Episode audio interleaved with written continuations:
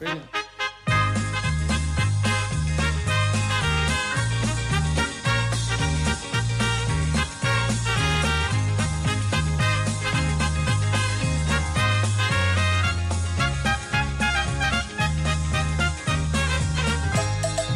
listening to the World Football Program with all the latest updates from both local and international football.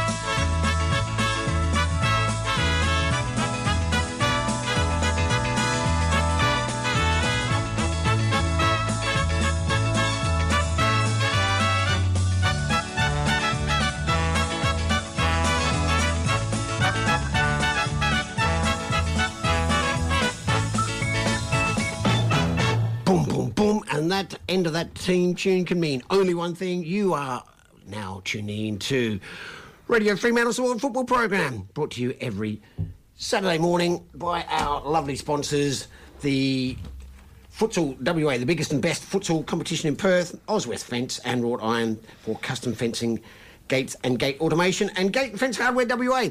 Before we start, many thanks to Heather. What a show. Pete, highlight there. Pete Szkiela is joining me, the world's greatest wingman. Good morning, Pete. How are you today? Morning. Look, any morning starts with House of Pain playing on the radio. I know, I'm I trying had to get out of my seat and jump around. You realise? I know. I'm said to Heather, like, where, where, could- where I find that one? Oh, Whiskey in a Jar by the Clancy Brothers. Oh, you, you're me there, Heather. you can hear. This is not a um, music program here. yes, it is. It, Huey's in the chair. As you can hear Celtic Rambles every Saturday morning at the same time. So if there's anything that you missed there, including that House of Pain track, make sure you get onto the restream by going to radiofremantle.com.au.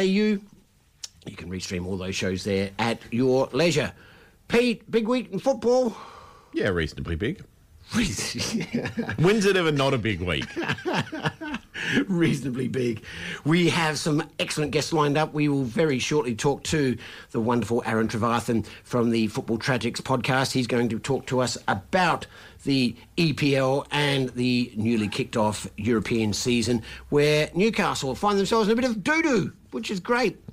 Bucket load of money, still in the doo doo. That's your Newcastle United. After that, we will have Simon Hill with his contradictory comments about the uh, Matildas game being moved.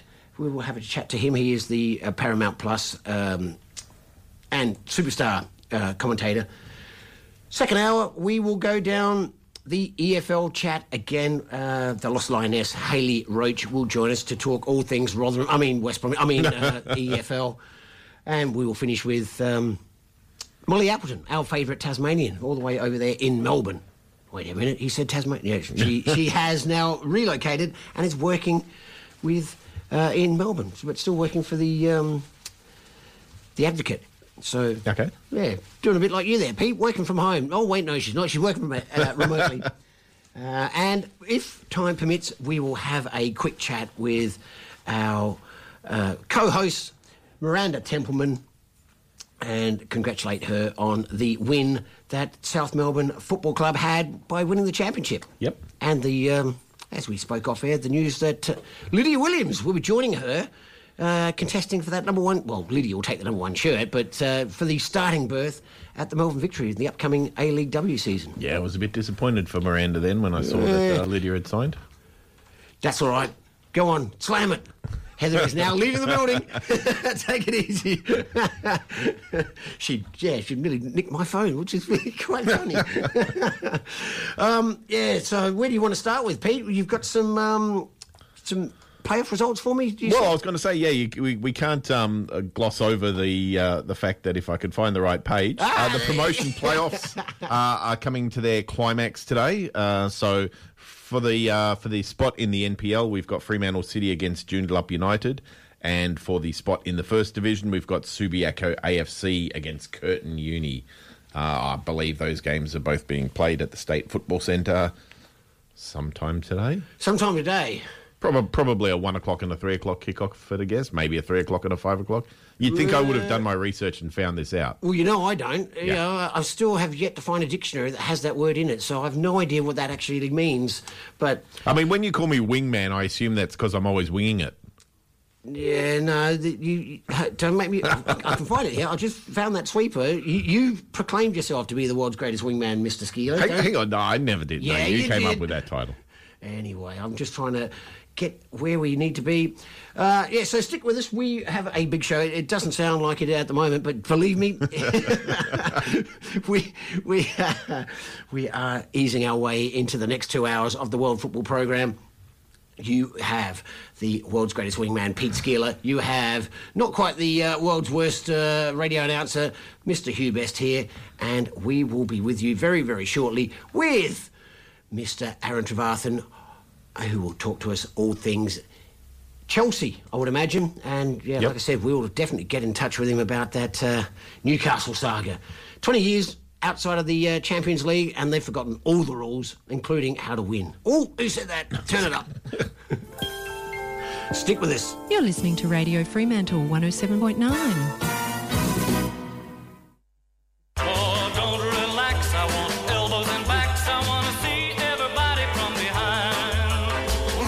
Oswest Fencing and Wrought Iron is a fourth generation family business. Ring us about your custom gate and fence projects. We can manufacture, install or automate your gates, offer electronic security or simply just provide sound advice. Let our family look after your family. Oswest Fencing and Wrought Iron. Call us on 9258 6822. Station sponsor.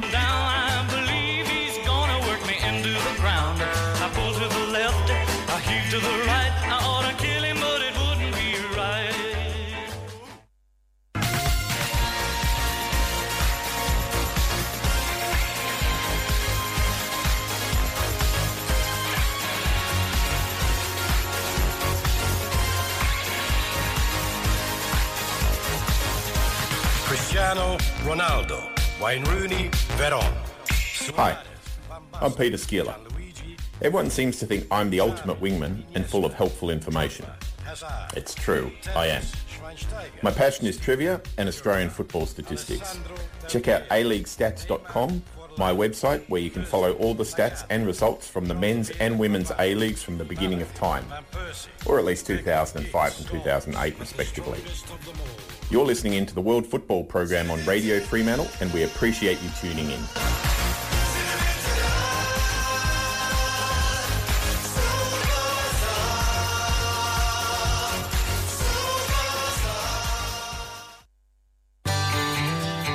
Gate and Fence Hardware WA, your one-stop shop for all gate and fence hardware, components, wrought iron, automation and electronic gate security. We can offer great advice and solutions for your project. Trade and laymen, welcome. Hardware shipped all over Australia. Contact the team on 9258 6822 or shop online at gateandfencehardware.com.au. Station sponsor.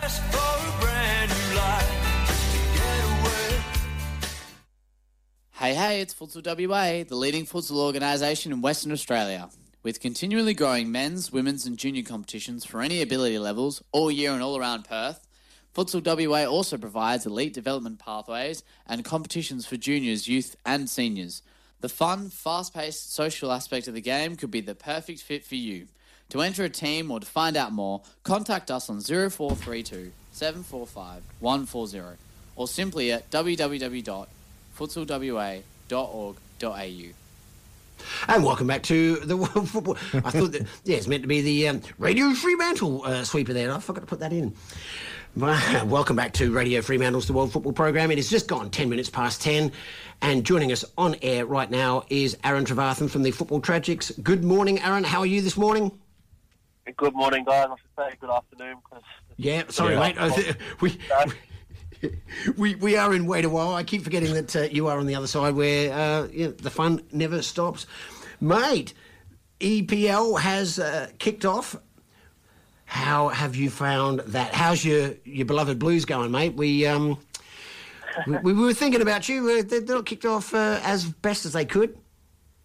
Yeah, well, look, it, it, felt like a short break in between with the Women's World Cup going on, so we mm. didn't really have time to focus on the Premier League, right? But yeah, you're right, it's back now, and unfortunately, Chelsea kind of started the season the same way they finished the last, which is so I was pretty optimistic about this season. But look, I mean, yeah, sugarcoating it like we've had a ton of injuries. I think I was looking at the other day. We've got pretty much a starting eleven of of injuries, and look, not all of those are obviously first team players, but I'd say a good five or six are definitely in and around the squad. So it's not the ideal way to start a season. Um, Pochettino's come in; he's obviously not had too long to work with the squad, and then so you're not to not be able to work with every one of your players, especially players, you know, the likes of Nkunku, who a big name signing. Mm. They go and get.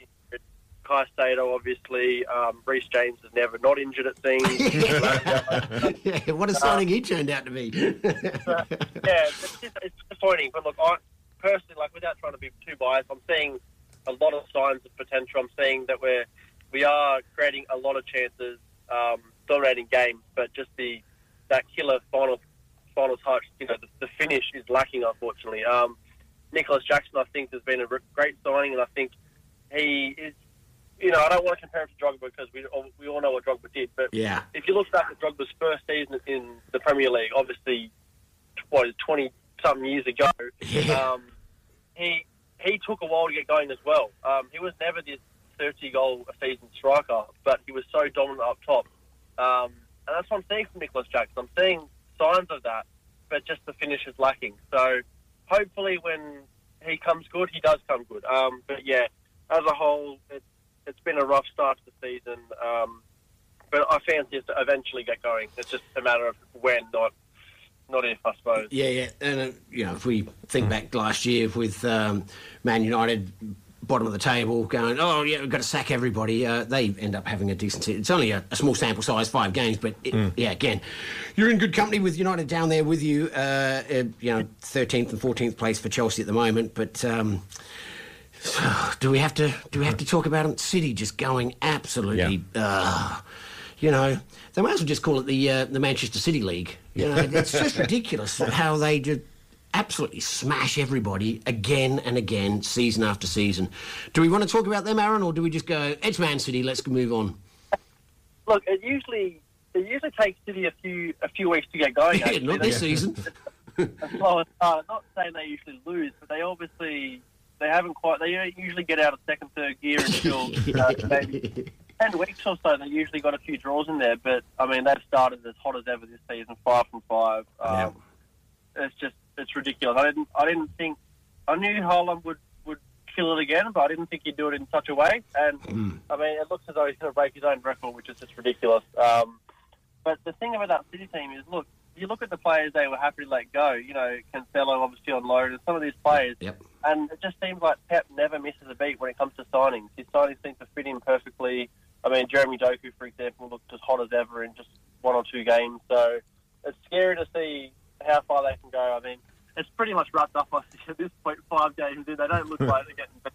Yeah. And it's just a matter of do they go and win the quad, quadruple this year? Yeah, I know. Yeah. It, yeah. Um, I know a fair few Man City fans, and they are still drunk with happiness about the uh, the Champions League. I'm going, well, eventually, you know, you, you you're going to get that, but. Uh, yeah, they're now going. We're going to go for the World Club Championship. Just settle down. Come on now. You know, turn it up. You know, be happy with what you've got, which is you know, a bucket load of money and the world's your oyster. But, uh, you know, Haaland, seven goals in five games, uh, just, oh my goodness.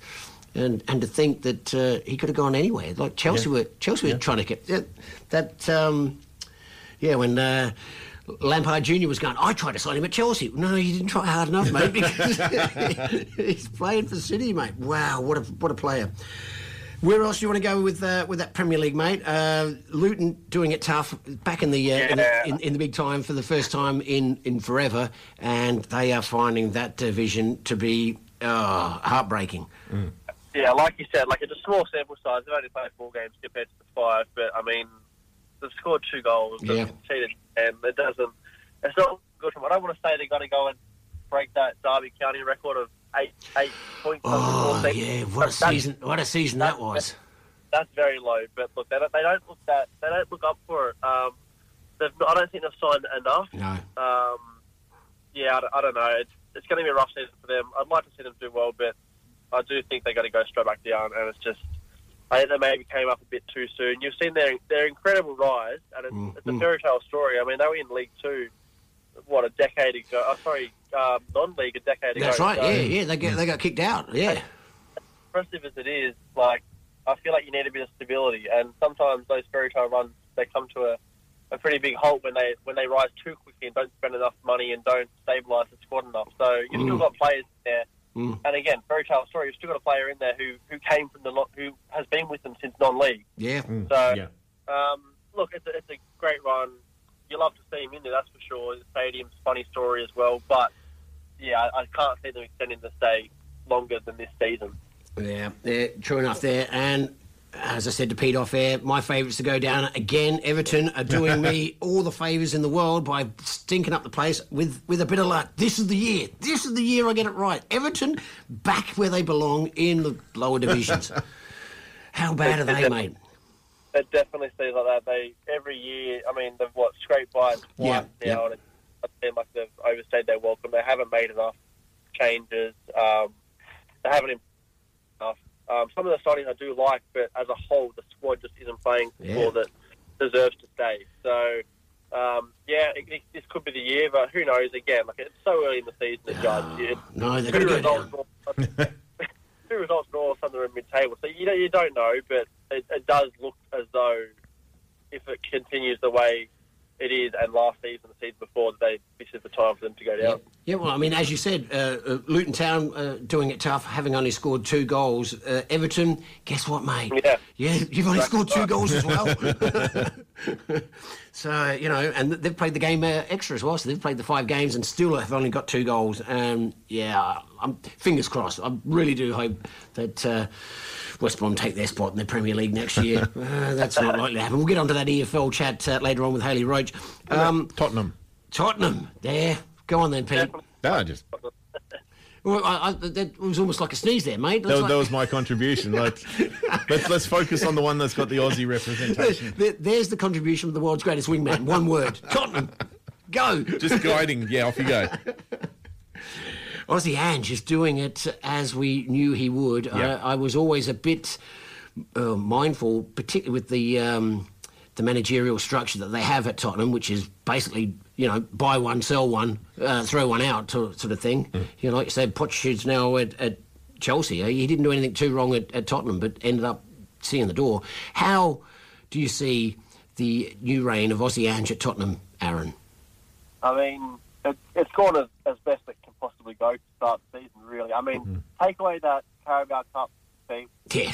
personally, is a tough pill to swallow because Tottenham are desperate for a trophy, and I think that would have been a good, good chance to get one. But, Mm. I mean, the way Ange's come in, he's behind him, as he always does at every single club he's been to. Um, I think that's what's so important about him is the fact that managers come in and they want results straight away, and he is getting that. But Mm. he's taken such a. He, just wants to impress the fans more than anything else, Yeah. and that's what. I mean, at the end of the day, when you've got fans against the manager, Yeah. that's what gets managers sacked. So the fact that he's really taken that, bring them in and make them feel like, I mean, make them feel like they, they are part of the team. That's what's going to help in the long run. If they do go through these tough times, which they haven't seen yet, but if they do, he's still going to have the fans on his side, which is the perfect way to, to handle those times. But I mean, on the field, it's been it's been brilliant. Losing Harry Kane's always Yeah. tough. Yeah. It's going to happen at some point. Um, they got some good money for him, and Yeah. they're building putting a good squad now. They've signed a couple of good players. Um, and yeah, it'd be interesting to see how far they go. His biggest test so far is coming up, what is it, tomorrow night um, with the North London Derby. Yep. So that'll be that'll be a big one. Obviously, we don't know how that he's going to fare in that because Arsenal look just as good. But yeah, he's he's been phenomenal there. Um, and it sucks because I'm a Chelsea fan, right? But I, I can't hate Ange. No. I guess pretty much anybody. I haven't seen someone talk negative about Ange. Every rival fan says, "Look, we hate Tottenham, but we can't hate him." So, I mean, yeah, it's, it's been brilliant. I hope he does well, um, and he he deserves it really because they they say you know these big clubs need these big managers. Well, there's nobody bigger than Ange when you look at what he's accomplished. know. really, yeah, like I know. He's, he's done brilliant. So kudos to him. Hopefully they do have a good season. I think they will. Um, and yeah, it's, it's brilliant to see. Obviously, as long as we love to see it. Yeah, no, he's fitted in well there. Um, you know, the Tottenham fans, as was the case with the Celtic fans, did the old, yeah, well, at least well, Tottenham fans were a little bit more knowledgeable. At least they knew who he was. But uh, he's had their best start since the Bill Nicholson era when they did the double. So Tottenham fans, you just just chill. Just chill, you know. It, it is Aussie Ange, but you know, settle down a bit. You know, you haven't won anything for like forever, so if Aussie Ange gets you uh, a little bit of silverware, you know, just dust off that uh, that trophy cabinet. See if you can find the key to the lock, you know, because they haven't had uh, too much cause to open up that uh, that cabinet for a while. But he is doing well. Um, and as you say, Arsenal are, fourth at the moment on the same points as uh, Liverpool and Tottenham. Um, I know you don't like to talk about them, but Arteta, I mean, he having that uh, that difficult start, he has fitted in there like a like a glove. Yeah, exactly right. And you look at you look at it in terms of a, a project at a club, and we on the table after three games two seasons ago. Um, and then you just look at when you when you trust a manager and you trust their process, um, you can reap the rewards of it. They Yeah, obviously yeah. Went, went, went as close as ever last season. I don't think they were ever really going to do it. I mean, Arsenal fans probably would have been the only ones telling you, "Yes, we can." But I, I, I still think this season obviously is going to be as tough as last, if not if not harder. But yeah, when you look at a team trusting a manager and really getting behind them, he, he's turning it around and it's impressive because that's what I wanted. That's what I wanted Lampard to be at Chelsea a few seasons ago. Um, it's what we thought, you know, Ole Gunnar Solskjaer would be at United a few seasons ago as well. So look, he, he's turned around, and that's what gives me hope about a, a project like Chelsea. Obviously, we're going to have to rebuild now. It's not, it's not going to be smooth sailing. Um, and it's the same with yeah, the Tottenham, the you know the Arsenal's obviously, the Chelsea, the United maybe diff- different scenario there. Um, but yeah, it's good to see because I've got a few mates who are Arsenal fans. So I want to do well. I've got a soft spot for them. I've never really hated them, but they're rivals. I don't, I don't want them to win the win the league, but I, I like a few of their players. And again, it shows that they've made some really good signings, some important signings. Um, and yeah, in Champions League now, obviously Yeah. kicking that off with- with a big win. Um, I suppose it's just what it just reminds you of the older days, right? When Arsenal were a top four side. Uh, do you remember that, Arsenal fans? No, that's a good segue, mate. So Arsenal in Group B of the Champions League absolutely gave uh, PSV Eindhoven a new one, 4-0 at home. I mean, you, I was going to say, you, you'd probably expect Arsenal to get a result in that particular fixture, you know, opening game, Champions League, home start-up, but 4-0 against Eindhoven. that came out of the box.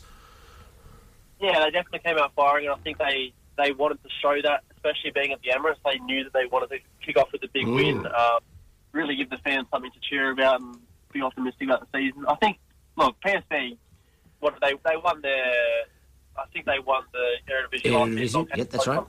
So they're always going to be a tough team, but in terms of who should be winning that game, Arsenal should be winning that game nine, nine times out of ten. Um, and yeah, but it's good to see them kick off with a big win because it was at the Emirates. They needed to show that they're, they're serious about this competition. It's the first time they've been there in what six seasons. So it's been a while. yeah, it's a good win for them. Um, they do have an easier group, so they should be fine and get out of that. But it's, it's, it's how far can they go? It's not about getting out of the group. I think Uh, their first time in a few years in there, but it's not.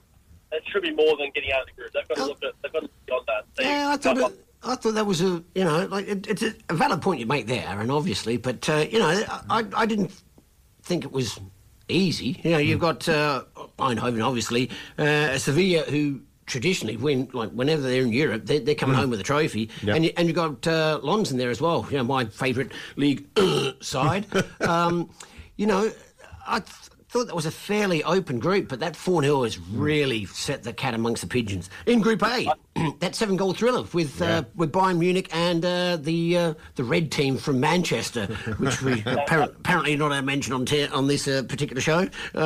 Four three with Harry Kane doing his uh, oh, it's a different shirt, but this is still the same result.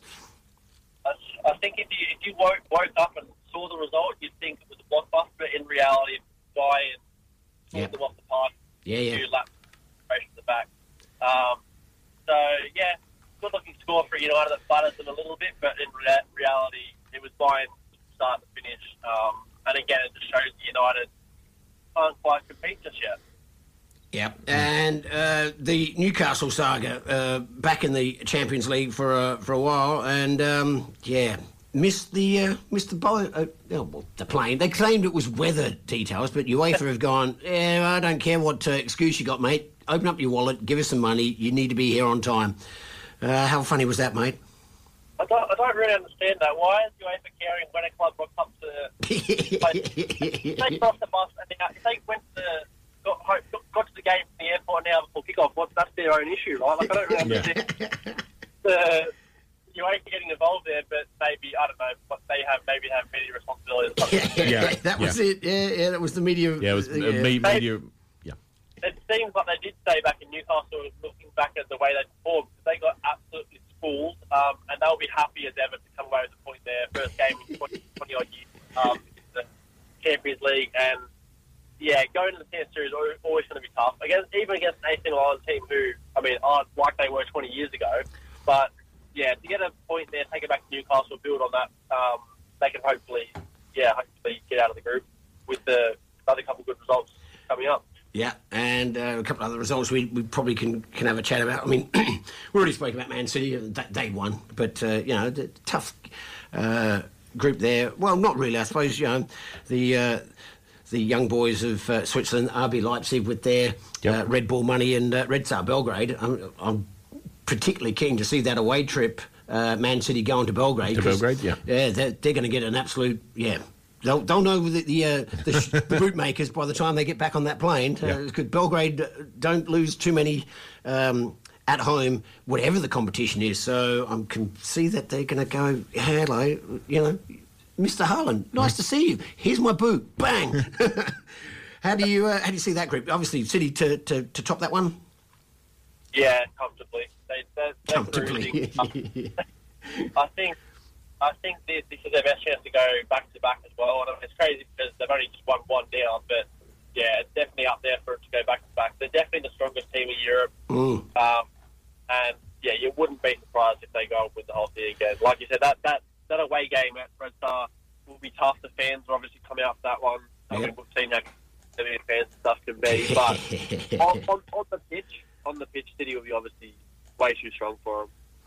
And uh, we saw, you know, the Celtic fans give Aussie Ange a bit of a hard time with their poor European uh, campaign last year, and they've started off in exactly the same way, getting a 2 0. Um, well, I wouldn't say thumping, but you know, watching that game, Celtic were well out of that league against Feyenoord, um, and with Lazio and Atletico Madrid in that that group, I can see Celtic not doing too much more in Europe after this group stage.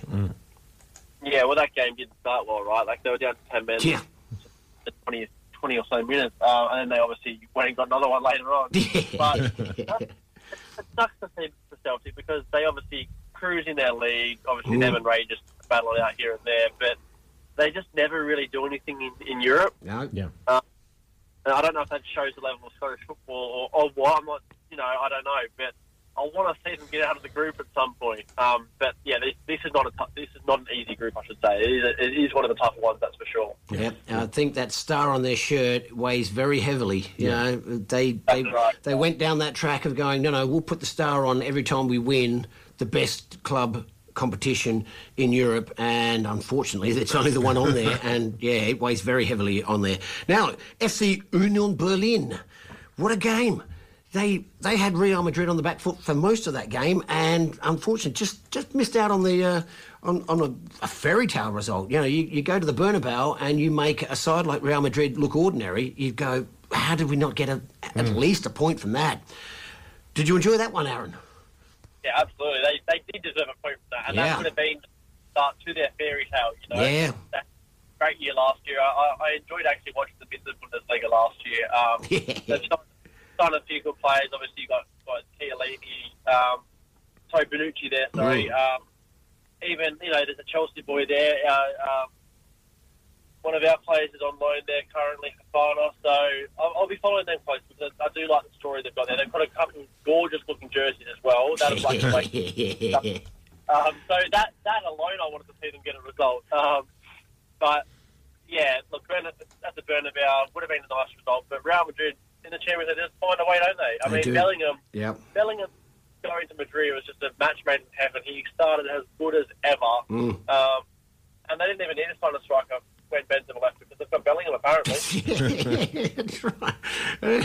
Yeah, it's, it's uh, yeah, that's uh, a, a, fair rise for that boy. Like, we'll, we'll, we'll, get rid of Benzema, one of the best strikers in the world, and you can take his spot. It's like, really? He just slotted in there. Go, no worries, mate. I've got there. Now we'll go to the uh, Europa fixtures because. Um, Sean would give me a kick if I don't mention West Ham United. Yep. And their great result against, and I hope I get this one pronounced correctly, Baka Topola. Where the hell are Baka Topola from, mate? I've never heard of them.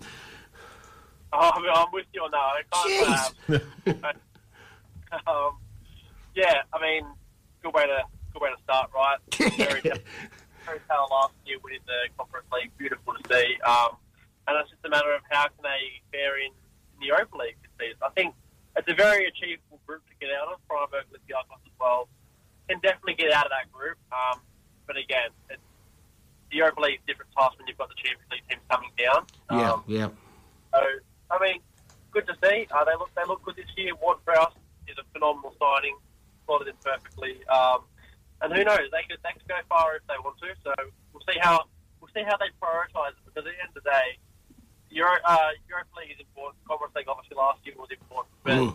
they they do need to fix their ways to the um, to the Premier League again because they last season they were they were up to scratch. Yeah, that's true enough. And their group, Olympiacos of Freiburg, Olympiacos uh, took a 2 3 home loss against Freiburg. And like I said, you've got Baka Topla. I'm, I'm going to have to work out what that uh, that R word, my uh, research word means because I've never heard of Baka Topla. Just, just Here we go. TSC. Football Club TSC. Done. They're, Serbian. They're a yeah. Serbian club, Yeah. See, that's as far. I think the, the C's got a little hat on it too, so I think that's pronounced with a bit of a ch sound.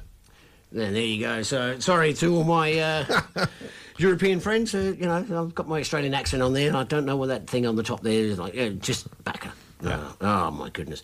Uh, Brighton Hove Albion. Uh, 2 3 against AEK Athens. That was um, a tough one for them to take. It's been, mm. I can't remember the last time Brighton actually played in Europe. No, well, I think that's the first time they played in Europe, mm. in fact. Is that, is that right? Wow believe so. I could be. I could be mistaken there, that's why we. That's, what, that's why we pay you the big bucks. um, that's a tough. That's a tough one to swallow. First game at home as well. Yeah. Um, and they had every chance to win it. I think at the yeah. 80. In my in, in, my memory, I think it's 84th, 85th minute. Yeah, Pedro went for glory, went for the hat trick instead of squaring, um, and then they go not long after. Um, yeah, tough one. They, they look good do I think they can get out of that group? Maybe not so much. I mean, it's only been one result. You've still got five to go, but yeah, yeah. game they kind of had to win the start because we know Ajax, phenomenal team yep. on their day. How many times they won the Champions League as well? well that's right. yeah. a good team. So they'll need to get a point. They'll need to pick up three points from the next two, I would say, and yep. then they go and hopefully go to Athens um, in the reverse fixture and get a win there and kind of see them on their way. But it's a tough group it'd be nice to see them get out, but I don't think that's where their focus is. I think it's no. nice that they're in, but they're obviously making good headways in the Premier League. Mm-hmm. So I think that's where their focus is, trying to establish themselves as a top top six, top eight team rather than go on one fairy tale run, then back down to 16th next season. Yep. Yep. And, and before we let you go, um, the other red team in the EPL, uh, Liverpool, went to LASK and uh, did it quite easily. They're in Group E of the Europa League, and they're in the same group as Union Saint-Gilles and Toulouse. See, I can pronounce European names once in a while. Toulouse. Guess Toulouse, you know Toulouse, what it- Toulouse, Toulouse. That's no, right. they didn't. They got a one, uh, one-one draw with uh, Saint-Gilles. So, Well, I think that's obviously the easiest group as you can get it. Yeah. I mean, Yeah.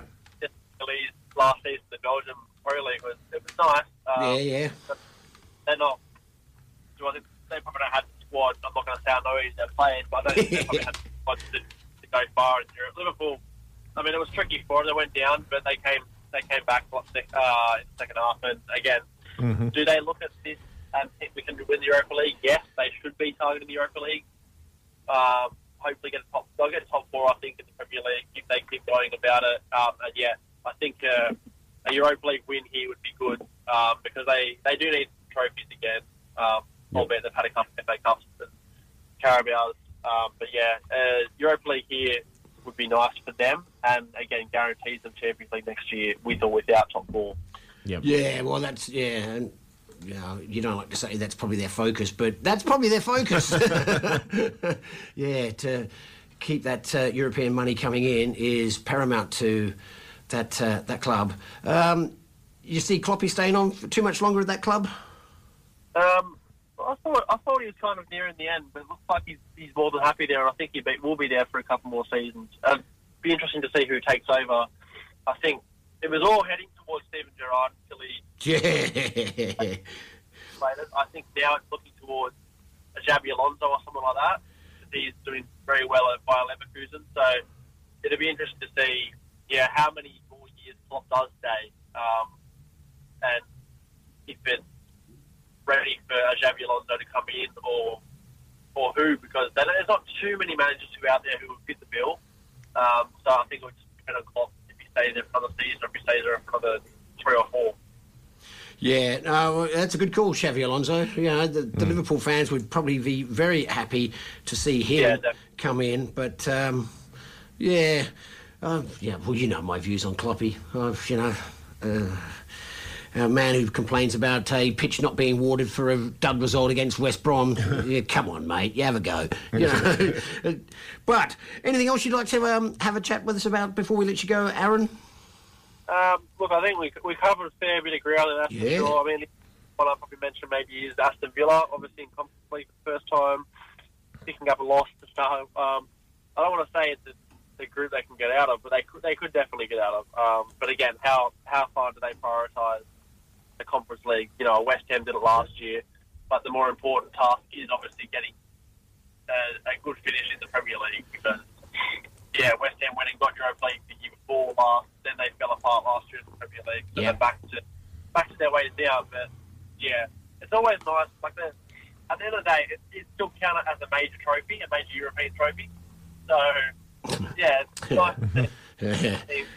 Obviously, Villa, what they got two Premier League, uh, sorry, two uh, European titles already. Um, or one or two, I can't remember exactly, but they've, they've won the Champions League back in the day. So Just the one, just the one, mate. Yeah, yeah. Oh, Villa. Yeah. I was, I was, I was thinking of Forest. Um, Yeah. yeah. they've they've tasted glory before, um, but it's a different age now, obviously. So Not, No, to, not to a Villa fan. They still, uh, you know, Yeah, they'll they'll vilify you. yeah. Oh, Pete, do me a favour. On. That's not world's greatest wingman talk, mate. Come on now.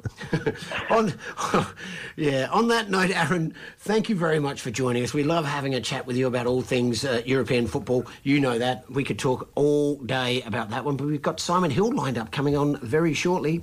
Uh, thank you very much for joining us, Aaron, on the World Football Show. You enjoy the rest of your day, and we will have a chat to you later in the season. thanks, guys. Thanks for having me on. Good on you. Thank Thanks, you very much. That was Aaron Trevarthen, the the producer of the Football Tragics podcast. And uh, if you get the opportunity, make sure you uh, log into that and subscribe. He's uh, yeah, anything he doesn't know about. Well, that Baka Topler was the only thing he didn't know about. Yeah. And who can blame him? Somewhere in Serbia. Somewhere in Serbia. Hello to all our Serbian listeners who we've driven away now, I think. Hello to all our Bakla Topler fans. Thank you very much for joining us. It has just gone 20 minutes to at 11 o'clock here in the beautiful suburb of Perth, known as Fremantle. Or actually, it's a city, isn't it? The city of Fremantle. Fremantle. Sorry, sorry, I got that one wrong.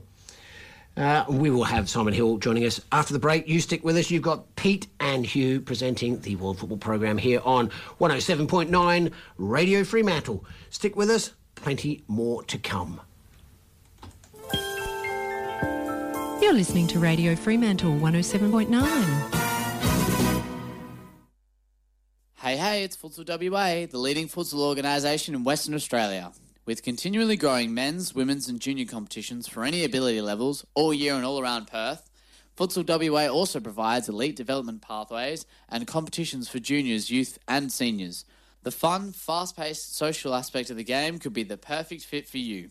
To enter a team or to find out more, contact us on 0432 745 140 or simply at www.futsalwa.org.au.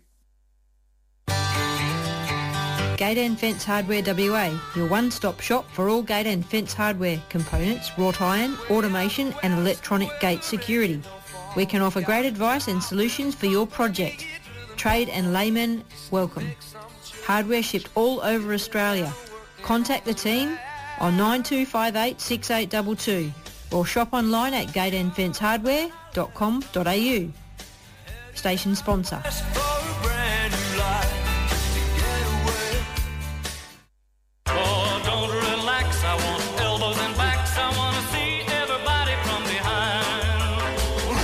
Oswest Fencing and Wrought Iron is a fourth generation family business. Ring us about your custom gate and fence projects.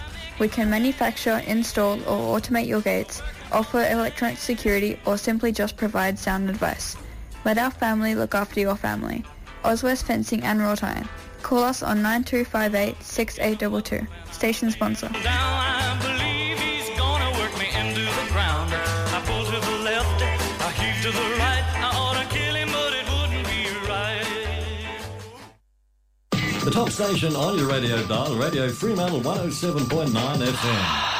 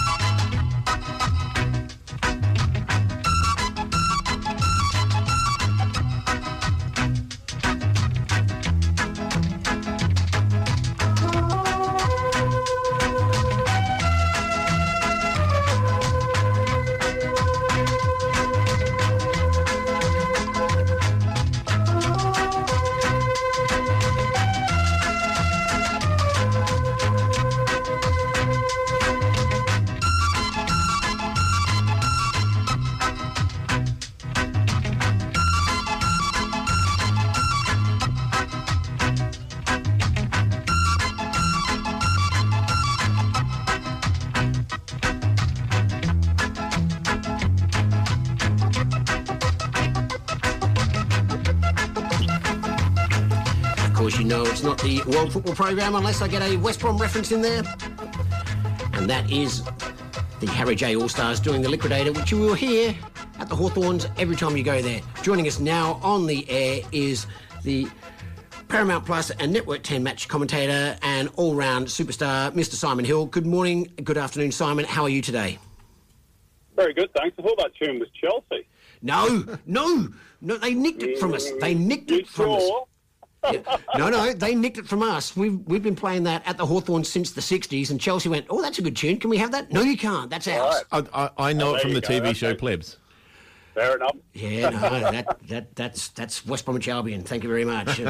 Yeah, Okay. But yeah, you will hear that at Stamford Bridge once in a while because they don't have any imagination.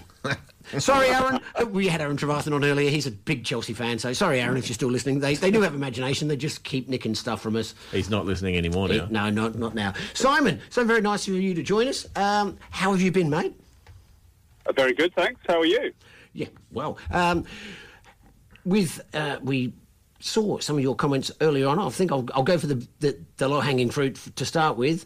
Your comments about the Matildas game being moved Yeah. from HBF to Optus Stadium. Um, we're divided here in the studio. Pete's uh, of of an agreement that it was a good decision. I'm of the agreement that you know the stadium that we first booked it at was suitable enough. Your views, please, Simon. Well, look, I understand that there's a huge demand for tickets. Mhm. I have no problem that- with the fact that uh, a lot of people want to see the Matildas, and that's a great thing. Uh, my concern is that longer term, it doesn't do the game any good. Um, And I know the argument, oh, well, if you get an extra 40,000 people in, of course, that's good because, you know, they're, they're being involved in football. And, and Yeah. that argument is certainly true enough. The issue is we've been playing at big oval AFL stroke cricket stadiums for decades. Yes.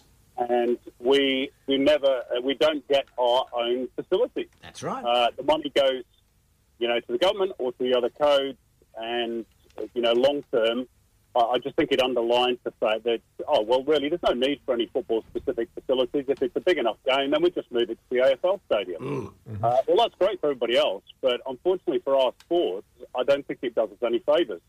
And we all know that in this country, I'm not talking about WA, by the way, specifically, because HBF Yeah. Park's a perfectly good facility, but Yep. I'm talking about in general around the country, the need in, in various places for good boutique rectangular stadiums, Yeah.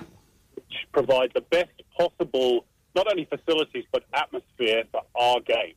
Um, now, the other point I want to make on this is that playing at an oval stadium, it's not, not just about the things I've already talked about, it's also about the atmosphere, which is Yep. lost Yep. because the stands are too far away from the pitch. And the biggest issue, and we've seen this before at Optus Stadium, by the way, uh, is this is a, a competitive game. It's an Olympic qualifier. Is the pitch going to be in good enough condition to play our brand of football, or is it going to be a cow paddock like we've seen on so many occasions?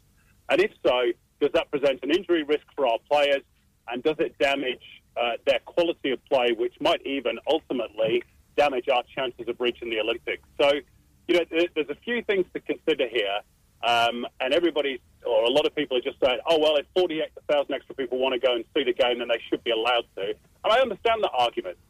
But for our game, long term, we've got to start putting stakes in the ground and saying, enough. Yep. We're not just going to keep moving it to these big oval stadiums because they've got bigger capacity. We need our own venues. No, I said that um, with, with the State Football Centre. I've, um, you know, a long-term um, complainer about that venue not being built for what we need. Um, you know, what's the capacity there, Pete? Fifteen hundred people. Something like that, yeah. I mean, it- uh, you're building a brand new, you know, purpose-built stadium and maxing the capacity at 1,500 people. I was like, you're joking, mate. But, uh, yeah, I've been to more than a few games of our code at that stadium, and you are 100% correct there, Simon, that the atmosphere, even, you know, as you've, you've said, when we sell it to, you know, high-profile teams, the atmosphere just isn't isn't the same. You're, you're miles away from the pitch, and yeah, okay, it's a bigger crowd, but yeah, I, I, I, as I was saying to, to Pete off air, I feel sorry for the um, the uh, Iran game where it, that's going to be, you know, you'll be able to hear what, the sound of one hand clapping and. With the amount of people that won't turn up for that particular game, because it'll still be the double header. It's not just yep. the one So- game. and, and that's after the Matildas Yeah. match. So, um, yeah, Simon, when I when like Hugh said, I'm in favour of the move. Again, it's not something I'm going to fight you over. Um, It's not a big issue either way. Uh, but yeah, I, I can see the logic in taking the Sunday game where everyone wants to bring their kids along, and all the you know all the girls that have watched the Matildas and boys obviously have watched the Matildas uh, get a chance to see them because I'd been over in Brisbane for the third place match. When I came back, jumped on the the website to buy my tickets for for the games in Perth, and they were already sold out. It was really um, a high demand uh, as, uh, product. So look, I don't have a problem with moving one of the games to the yeah, bigger venue. look, uh, you know, I, I understand that argument. Honestly, Yeah, I do. yeah, yeah. Um, uh, you know, and if you've got loads of extra people that want uh, to go and watch the game, logic would suggest that you move it to a bigger stadium.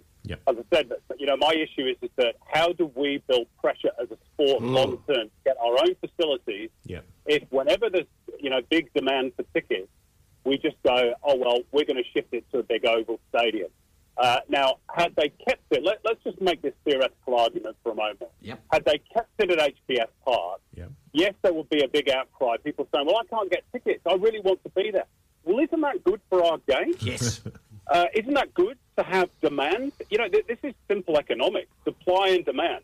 And we've got to start building some demand for our sports because the flip side is, is that in the A-League, week in, week out, we play in hugely oversized stadiums and there is no demand for tickets. Yep. So on the day, if it's too hot or it's too cold or it's too early or it's too late, uh, or if the kids are playing up, people go, well, you know what, I'm not bothering. Uh, or, I'll or I won't buy a ticket, I'll just rock up an hour beforehand because they always know there's going to be a seat for them. Now, Yeah. we've got to get to the point where we start building demand for our sports, uh, and therefore we're going to get better facilities because people will be irritated by being locked out, and quietly so, uh, you know, quite rightly so. At the moment, we're not we're not uh, giving the sports uh, that opportunity to say, look, we're important enough to have our own facilities. So that's my that's my argument. But you know, as a one-off, if this was a friendly, I'd say, yeah, okay, fair enough. But this is an Olympic qualifier. that's right. You Yeah. know, this is an important game. And if that pitch is garbage, which it has been before, and impacts upon how the Matildas play or, the, or they get a couple of injuries, then there'll be an outcry afterwards. Yep. Well, let, let's see, you know, if, if people are complaining about the stadium then. Yeah, that's, that's a valid point. And uh, as I said to Pete, yeah, if you're going to move one of the Matildas game, why not move them all? Oh no, well, as you quite rightly pointed out, Simon, if the demand is there for a particular Matildas game, why is it not there for the other two? I, I quite games? like the idea of moving the one because it gives everyone a chance to get the Mhm. taste, whereas you're still keeping the pluses from um, the other two games at the at Okay. HBF Park. The, the other concern is, or the other question is, um, when you talk about pushing for improved um, facilities, which don't get me wrong, I'm not naysaying that. Um, you know, HBF Park's uh, about twenty thousand capacity. 22 they Tw- say, Twenty-two. That's that's our football. That's our football.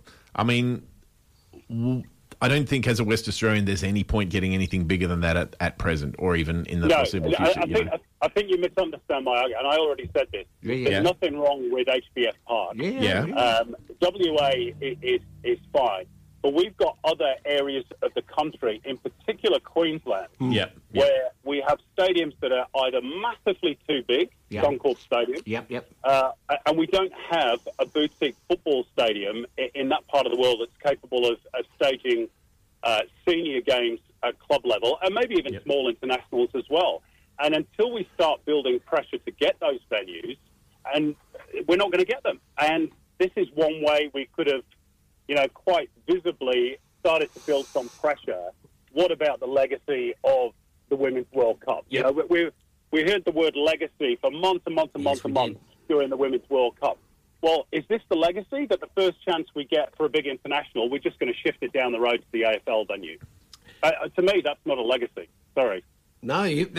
Yep, you know, I'll buy that. Yeah, yes, you've got no argument for me on that one as well. I've um, I've regularly said that, um, you know, even if it's HBF Park, you know, up, upgrade the, the, the, the capacity so that it is a venue that would highlight this particular uh, game. As you say, Simon, these, these are live qualifiers. It, there's th- these aren't just oh we- we're bringing in a particular team from somewhere and it's a practice match. These are genuine. If we if we don't get the result, oh hang on, Pete, what? As a Glory member, it feels Here we like go. HBF Park has been under construction and upgraded con- for more than 50% of the last 10 years. It's okay. constantly Well, being can, can I ask you a question? Sorry to interrupt. Can I Yeah, ask a question on HBF Park? Yes. Now, I know that it's been redeveloped, Yep. HBF Park, to quite a significant degree over the last few years. But am I right in thinking that that construction or reconstruction, whatever you want to call it, has now actually stopped? Yes. And the reason for that is that Western Force are no longer there. Yep. Yep. No, Yeah. that, that, So there you go. So, so the fact that, so the fact remains is that Perth Glory, who played at that venue for what 20, 25 years, and yet when Western Force move out, all of a sudden construction stops. Now you can imagine if that was an AFL venue, that thing would have been finished. But because it's it's it's a, now purely a football venue, our, our code of football, it's it's uh, you know construction has stopped, Well, and, the- and that tells you where we are in the pecking order. The, the last set of construction, you know, the whole reason they, they could they had to play at Macedonia Park last season was preparations for the Women's World Cup, which I was a bit unsure about because I'm not sure exactly what that involved and why that involved the teams not being able to train. I, I, my understanding was it was something with, with the change rooms they were redeveloping. So how they Yes. kicked the glory out for a full season, basically, I, I still don't quite understand. Well, that, that's another point as to why construction in this country takes so long. I mean, Yeah. it, I'll give you one one comparison. In the UK, Luton Town had just been promoted to the English Premier League, and they had a rickety old uh, stand one side of the pitch, which just housed corporate boxes, and they desperately needed bigger capacity. Now they have knocked up a, I think it's a 5,000 seater stand in 12 weeks for 10 million quid. 12 weeks Mm. to knock up an entire stand. Takes us about five years to Yeah, build a stadium. oh yeah, That, um, yeah, and, and HBF Park. I mean, it, roof on one side. Yep. And as you quite rightly pointed out, Simon, it, it, that's some of the reasoning why the fans and the atmosphere of that particular stadium isn't as it should be every match day because you know we're playing on occasions here in Perth in you know 40 degree heat with no with no shade. Well, the, the roof is beautiful at keeping the sun off in the morning, but when you're playing in the afternoon, you're sitting in that stand, you have got the sun right in your eyes. Yeah, well, he- he- here's another issue for here's Go. another issue for you. So, and I made this comparison during the week. Sydney FC, Yes. okay, who play out of the newly refurbished Sydney Football Stadium, which is a beautiful stadium, Mm-hmm. 45,000 capacity, miles too big for Sydney FC, and most of the other teams that play there, by the way, and all the other codes. Um, there is uh, no curtain for the top tier, which was promised. Sydney FC said that was a non-negotiable when they renegotiated their tenancy. they haven't got it, so it's still too big. Now, every time they have to hire that venue, guess how much it costs them? astronomical fee. I, I, I- Well over a hundred thousand dollars. Jeez. Just just to lease it for one game. Mm-hmm. Now I did a calculation during the week. Since the A League started in 2005, Sydney FC have shelled out more than 17 million dollars just to play at that venue. Yeah. And last Sunday they hosted an Australia Cup quarter final. Yep. They couldn't afford to host uh, to, to hire Allianz because the crowd wasn't going to be big enough. So they had to go down the road to play at the dilapidated Leichhardt Oval, which had a bone dry pitch, no cover for spectators on three quarters of it, and rugby league markings all over it. Wow. Yeah. And that's where we're at. Yeah. So this is why we need our own stadiums, and this is why I make these arguments. And people are saying it, oh, you know, you're, you're anti-women's football, or you, you know, you, it's stupid to lock out forty thousand people. It's not about this specific game. Hmm. It's about the longer-term issue that we have as a code of football, and it's not being resolved by moving big games to AFL stroke cricket stadiums. Doesn't help. Exactly right. Exactly right. Now, with the sorry, Pete. Oh, I was going to say, is that of is that the fault of the clubs? Do you feel like Ooh. they, they should be getting their own grounds and developing them, or is it more of I a think they governing should body? have. I think they should have at least. No, it's nothing to do with the governing body. I mean, the governing body don't run the clubs. Yeah. Um, the clubs are private enterprises. Mhm. It, it, it's high time, in my opinion, that they started to put in place plans to build their own stadiums. They've been around long enough, most of them. Um, you know, a lot of these owners are very rich men, and they are largely men. Yep. Um, the only club at the moment that has any sort of a plan to build a stadium is Western United. uh, and we all long- know how that's going. Yeah, I was they say, brick. How long's that plan been going? Dear, oh dear. Well, years. Yeah. Yeah. And again, uh, With like- no end in sight. Yeah, you, you um, quite because rightly we can't out. get money. Yeah. Because we can't get money. And and again, you know, this this brings me back to I know it's a circular argument, but uh, until we build pressure to say we have to have our own stadiums, then governments around the country will just keep saying, well, you don't need them because whenever there's a big game, you just take it to the AFL stadium down the road. Yeah. Yeah. And that's what we've done. Yeah. That's why I'm so irritated by it. No, you, you're right. I mean, you look at the side, and I don't like mentioning them at all, but Brentford, um, you know, they're not a big club, but when they uh, when they had their plans to, to move forward in divisions, first thing they, they put on the on the table was we need a new stadium, and it was done. Well, a lot of a lot of clubs uh, in Europe, and some of it's to do with the Taylor report that happened, you know, many years ago Yes. for safety. But a lot of these clubs have, have either rebuilt their stadiums or moved into new ones. Now, you're not telling me that, you know, I know Tottenham and Arsenal are much bigger clubs than we've got here, and they've got a lot more money. But you're not telling me that the, the price of land in London is any cheaper or, or any more expensive than it is in, in New South Wales or, or Victoria or anywhere else in Australia. So, yeah, it can be done, but you've got to have a vision and a plan to be able to do it. And my point is that if Sydney FC has spent 17 million just to rent stadiums, imagine you know that 17 million that could have gone towards the construction of their own football stadium in partnership with others, uh, and then what, you only have to build it once. Once it's built, it's yours and it's there in perpetuity. Yeah, and, and would be, again, Pete and I have uh, a bit of conflicting views. Then you could have uh, that, uh, the FA Cup uh, venue that has been mooted, uh, like they do at Wembley. Like you, you've, you've got a purpose built stadium that is designed for the game.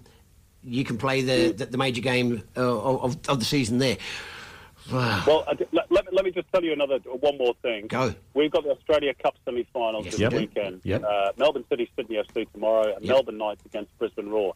If the two Melbourne clubs win through, there's an issue. Yes. Because AAMI Park is unavailable because there's monster trucks on it.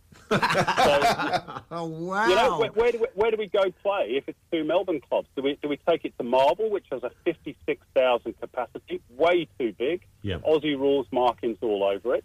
Where, where do we go? It, it, it's it's ludicrous. And at some point, we've got to put a stake in the ground and say enough.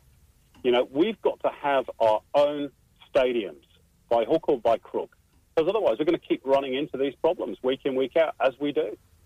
Yeah, no, you, again, but that's why we love having you on, Simon. You you talk sense, and uh, we, we we just got no I idea ran. to it. No, no. now, see, conversation can be rants, particularly on this show. We, we love a good rant, and, and that's it. Now, with the um, the FA Cup, I um, I've often said, why is it a pre-season cup? Uh, what's your views on the FA Cup for uh, for its current The Australia Cup. Australia Cup. um, Well, look, the, the Oh, reason why, yeah. and, and this again speaks volumes to, as to a longer term structural issue with the sport in this country. The reason why it's a pre-season cup is that if you ran it at the start of the A League season or during the A League season, Yep. then all those NPL clubs are Mhm. out of season because Yeah. they play in the winter.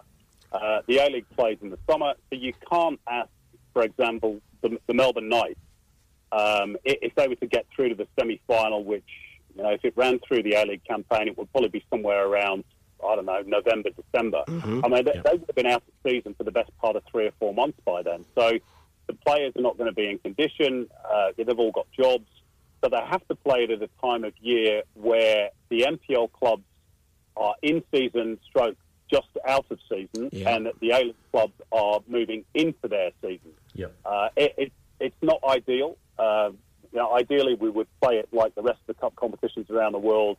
Um, you know, in the winter, or but we have a we have a professional comp that plays in the summer. Yeah, um, yeah. So it, it's it's hard to square the circle, unfortunately. that's a, I'm gonna I'm writing that one down. That that's a good one. Square the circle. That's that's brilliant. Oh, Simon, we could talk about this for. Oh, we have done. I was going to say for years, but we, we, we have we, we have done. I mean, like you said, that that Western United, uh, like that was their non-negotiable. We will have a stadium. Yeah, we will have it built. Yeah. Oh my goodness. Yeah. You talk sense every time. every time we have you on, and we certainly do appreciate your time on the World Football Program today, Simon. Anything else you'd like to leave us with? Uh, oh, one final thing. You- You've you've locked in the dates for the uh, the Subbuteo Grand Prix. It's uh, the third and fourth of February. We'll see you there. The what? Sorry, the Subbuteo Grand Prix. Yeah. I mean, uh, oh, tell me you, you tell me you haven't given up the flicking. Come on, mate. Well, I, d- I didn't say I'd given it up, but uh, I wasn't aware of that date. Certainly not that I'd committed to it. Ah, all right. Who Nice try, that? Hugh. Yeah, okay. I, Who told you that? I th- no, no, no, no. I thought I'd just slip that one in there. ju- Just, yeah. if I'm available, I'd love to play. Unavailable. But if it's a weekend, I'll be doing an A-League I know you would be. oh, good on you. Thank you, Simon. Thank you for taking our call. Um, we will have a chat with you later in the season if that's okay with you. Pleasure, guys. No problem. Have a good weekend. You bet. Thanks, Thank Simon. you very much. That was me pressing the wrong buttons in the wrong order. Sorry about that, listeners. Um, that was Simon Hill, the expert commentator. Uh, and as Simon alluded to, uh, the semi-finals of the Australia Cup are on tomorrow. I believe you can catch them on Channel 10. And Yeah, what? we got to work on our segues. Um, You're waving your hands in the air. I'm going. I've pressed the wrong buttons, and no, you're all good. keep going. So, oh, so I was going to say uh, Melbourne City against uh, Sydney FC. Yep. Uh, Melbourne City's at home, and interestingly, the last time Sydney beat Melbourne City in Melbourne City, uh, we'd never heard of COVID. So not since 2018 have Sydney had an away win over Melbourne City. crikey. And as we also know, the other semi-final, Melbourne Knights, boo, against uh, Brisbane Roar. Love the So- Melbourne Knights. I actually went to. Yeah. When, when, have when, you when, never when been in the shed? Yeah, I had, yeah, yeah, yeah. No, that. Ah. yeah, no, they they bought me beers. It was quite Yeah, funny. yeah, okay. we saw. Uh, we went over there for a uh, a Socceroos game. Yep. And we saw Melbourne Knights versus uh, the VIS. Yep. And uh, Huey doing his usual. Huey uh, was carrying on a bit, and um, they dared me to go into the shed because they didn't think I was coming back out again. Yeah. They're buying me beers. Lovely bloke. Lovely bloke was buying me beers. It was fantastic. And then he invited, so on the other side of the, the, the ground was where the, the ultras, Yep. he, he's dragged me over there. And they're going, we'll never see Huey again. I come out of there, rip roaring. It was great fun there. Melbourne, Melbourne Knights. So who's your tips on those particular games there, Pete? Uh, Melbourne City and Brisbane Roar.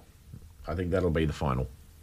So Melbourne City to beat Sydney and Brisbane Roar should be able to beat Melbourne Knights. Okay. There you go.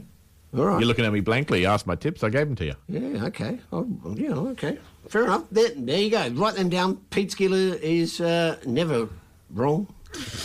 Always wrong. Always wrong. So we'll see. So it'll be Sydney versus Melbourne Knights in the final now. exactly. Well, thank you for joining us. You are listening to 107.9 Radio Fremantle, the World Football Program. It is just gone five minutes past 11.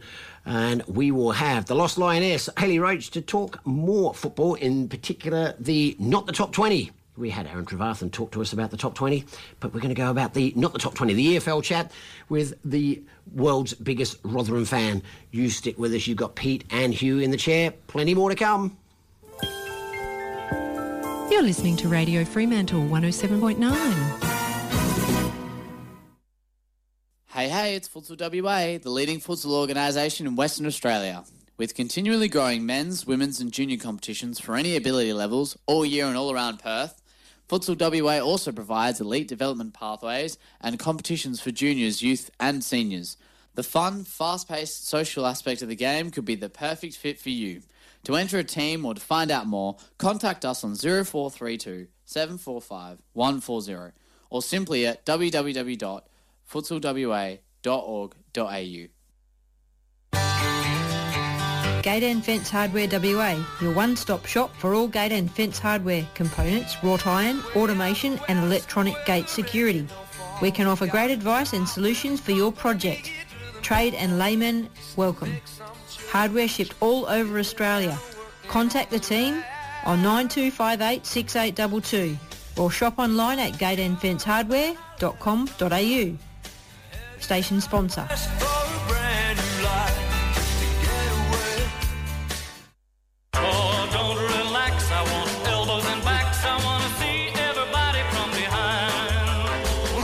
Oswest Fencing and Wrought Iron is a fourth generation family business.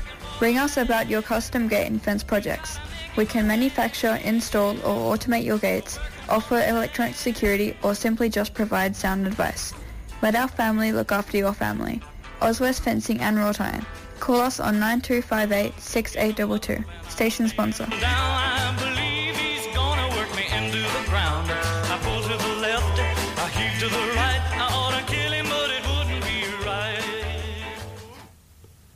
The top station on your radio dial, Radio Fremantle 107.9 FM. Yes, it is. That's what you're listening to. The top station on your radio dial, Radio Fremantle's the World Football Program. I have the world's greatest wingman, Pete Szkiela, in the studio with me, and we have the world's greatest Rotherham fan, Hayley Roach, joining us. Good morning, good afternoon, Hayley. How are you today?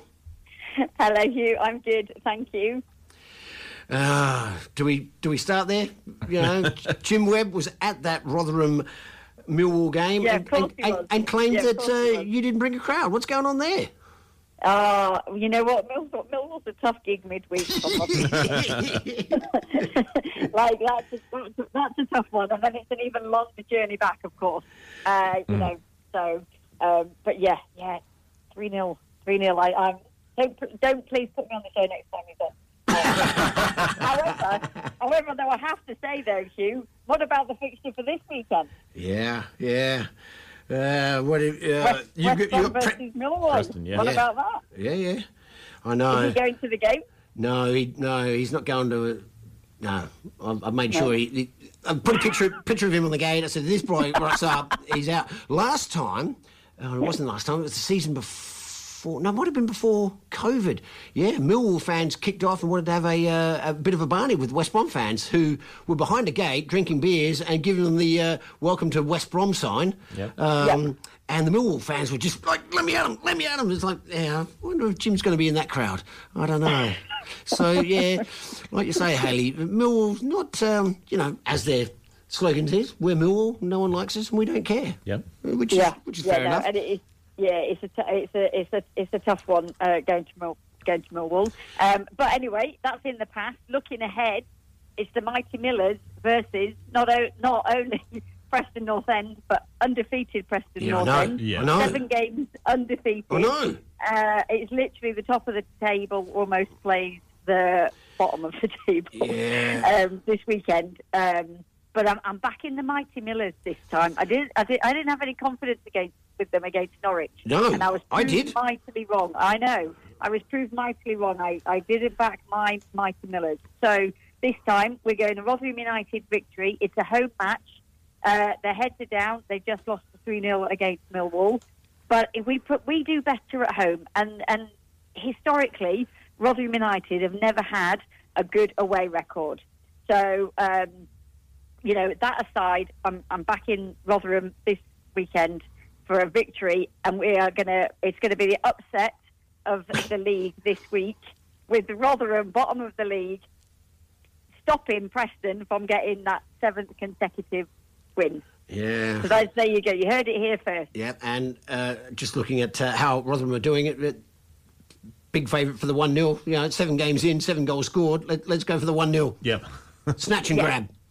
Absolutely, absolutely. It's a, it's a, um, and it's crazy the difference that Rotherham on the road and Rotherham at home.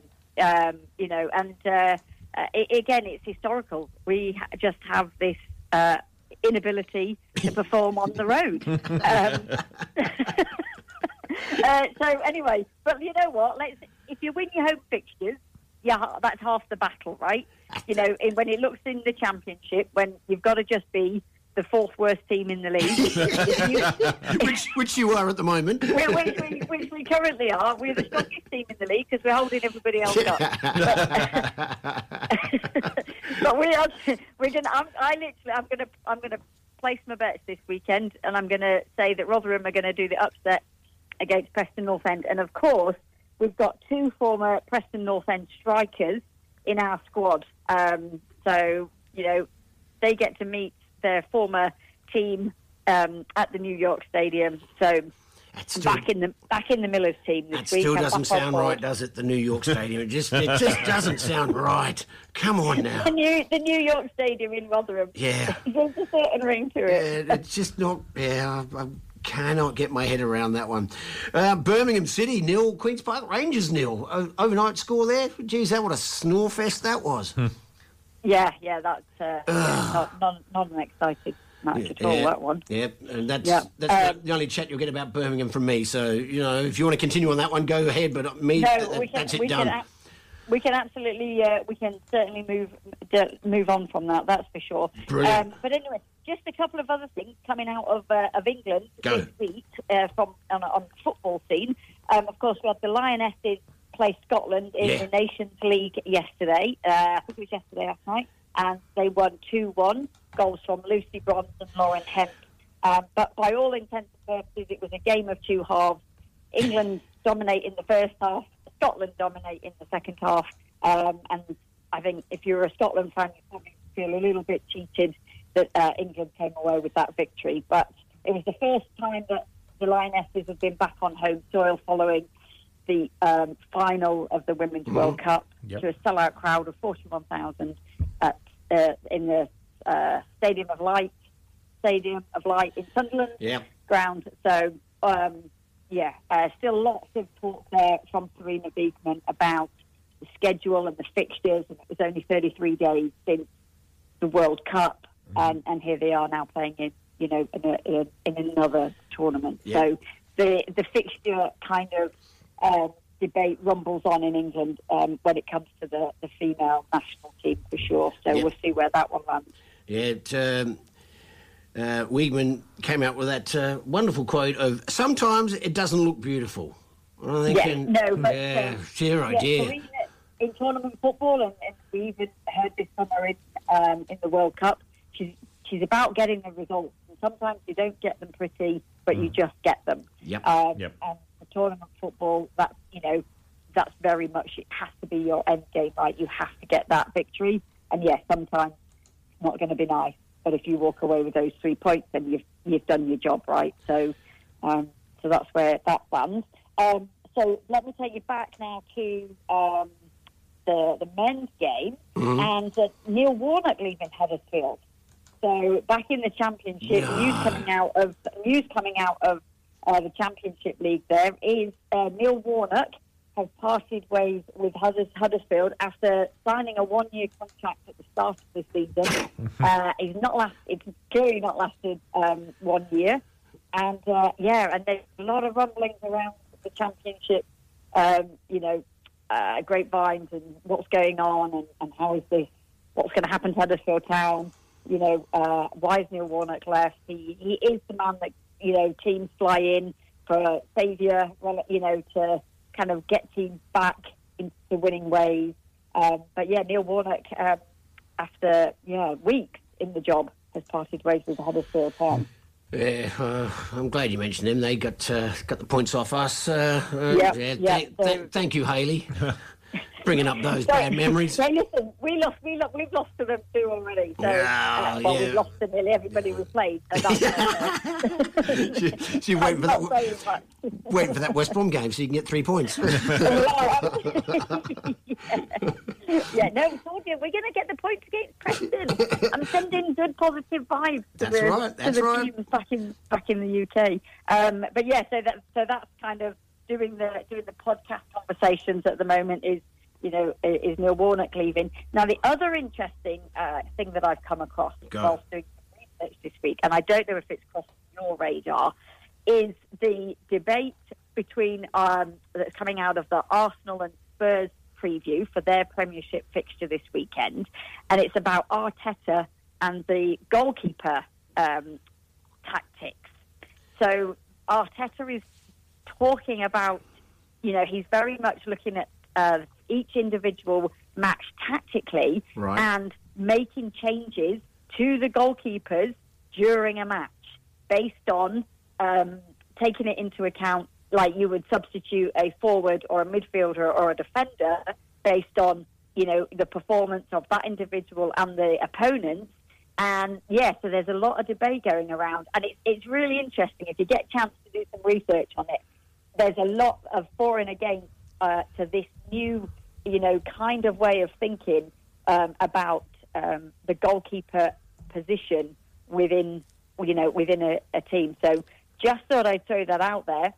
Yeah. Um, and you know, like I think it's really interesting. On one hand, absolutely, if if if a goalkeeper that's on your bench has got different skills and ability and strengths for the team that you are then facing, you know, based on what their tactical position is, you know, would you make that change?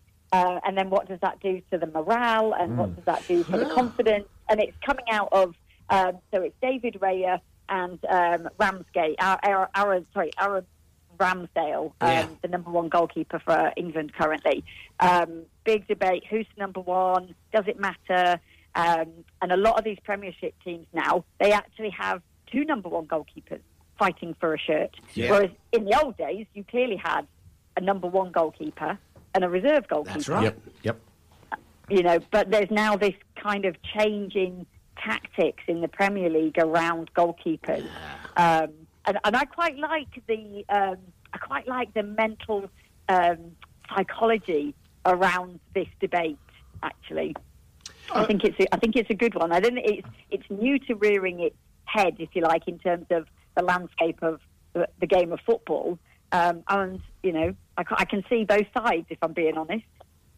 I, I would have thought the obvious problem there would have been if you substitute your goalkeeper at half time for tactical reasons, then at the 60 minute mark, your new goalkeeper Yeah. gets injured or red carded, and suddenly the third choice Then you goalkeeper's yeah. taken the field. No, because they don't have a third choice keeper. well, someone, you No, know, has 'cause to that's die. what- yeah. That- that's why, go in, yeah, yeah. FIFA did that because we had those uh, situations where you'd have, you know, the the Peter Crouch get, you know, keeper's injured, get your backside in, in the shirt. So FIFA uh, went, well, let's make sure you've got a reserve goalkeeper, yeah, or, or you know, an equal number one, but uh, th- there's a, a keeper on the bench and has to be. So that you cannot fill out your match card without having a keeper on the bench. Yep. If you substitute that keeper at half time for your tactical reasons, you're in deep doo doo.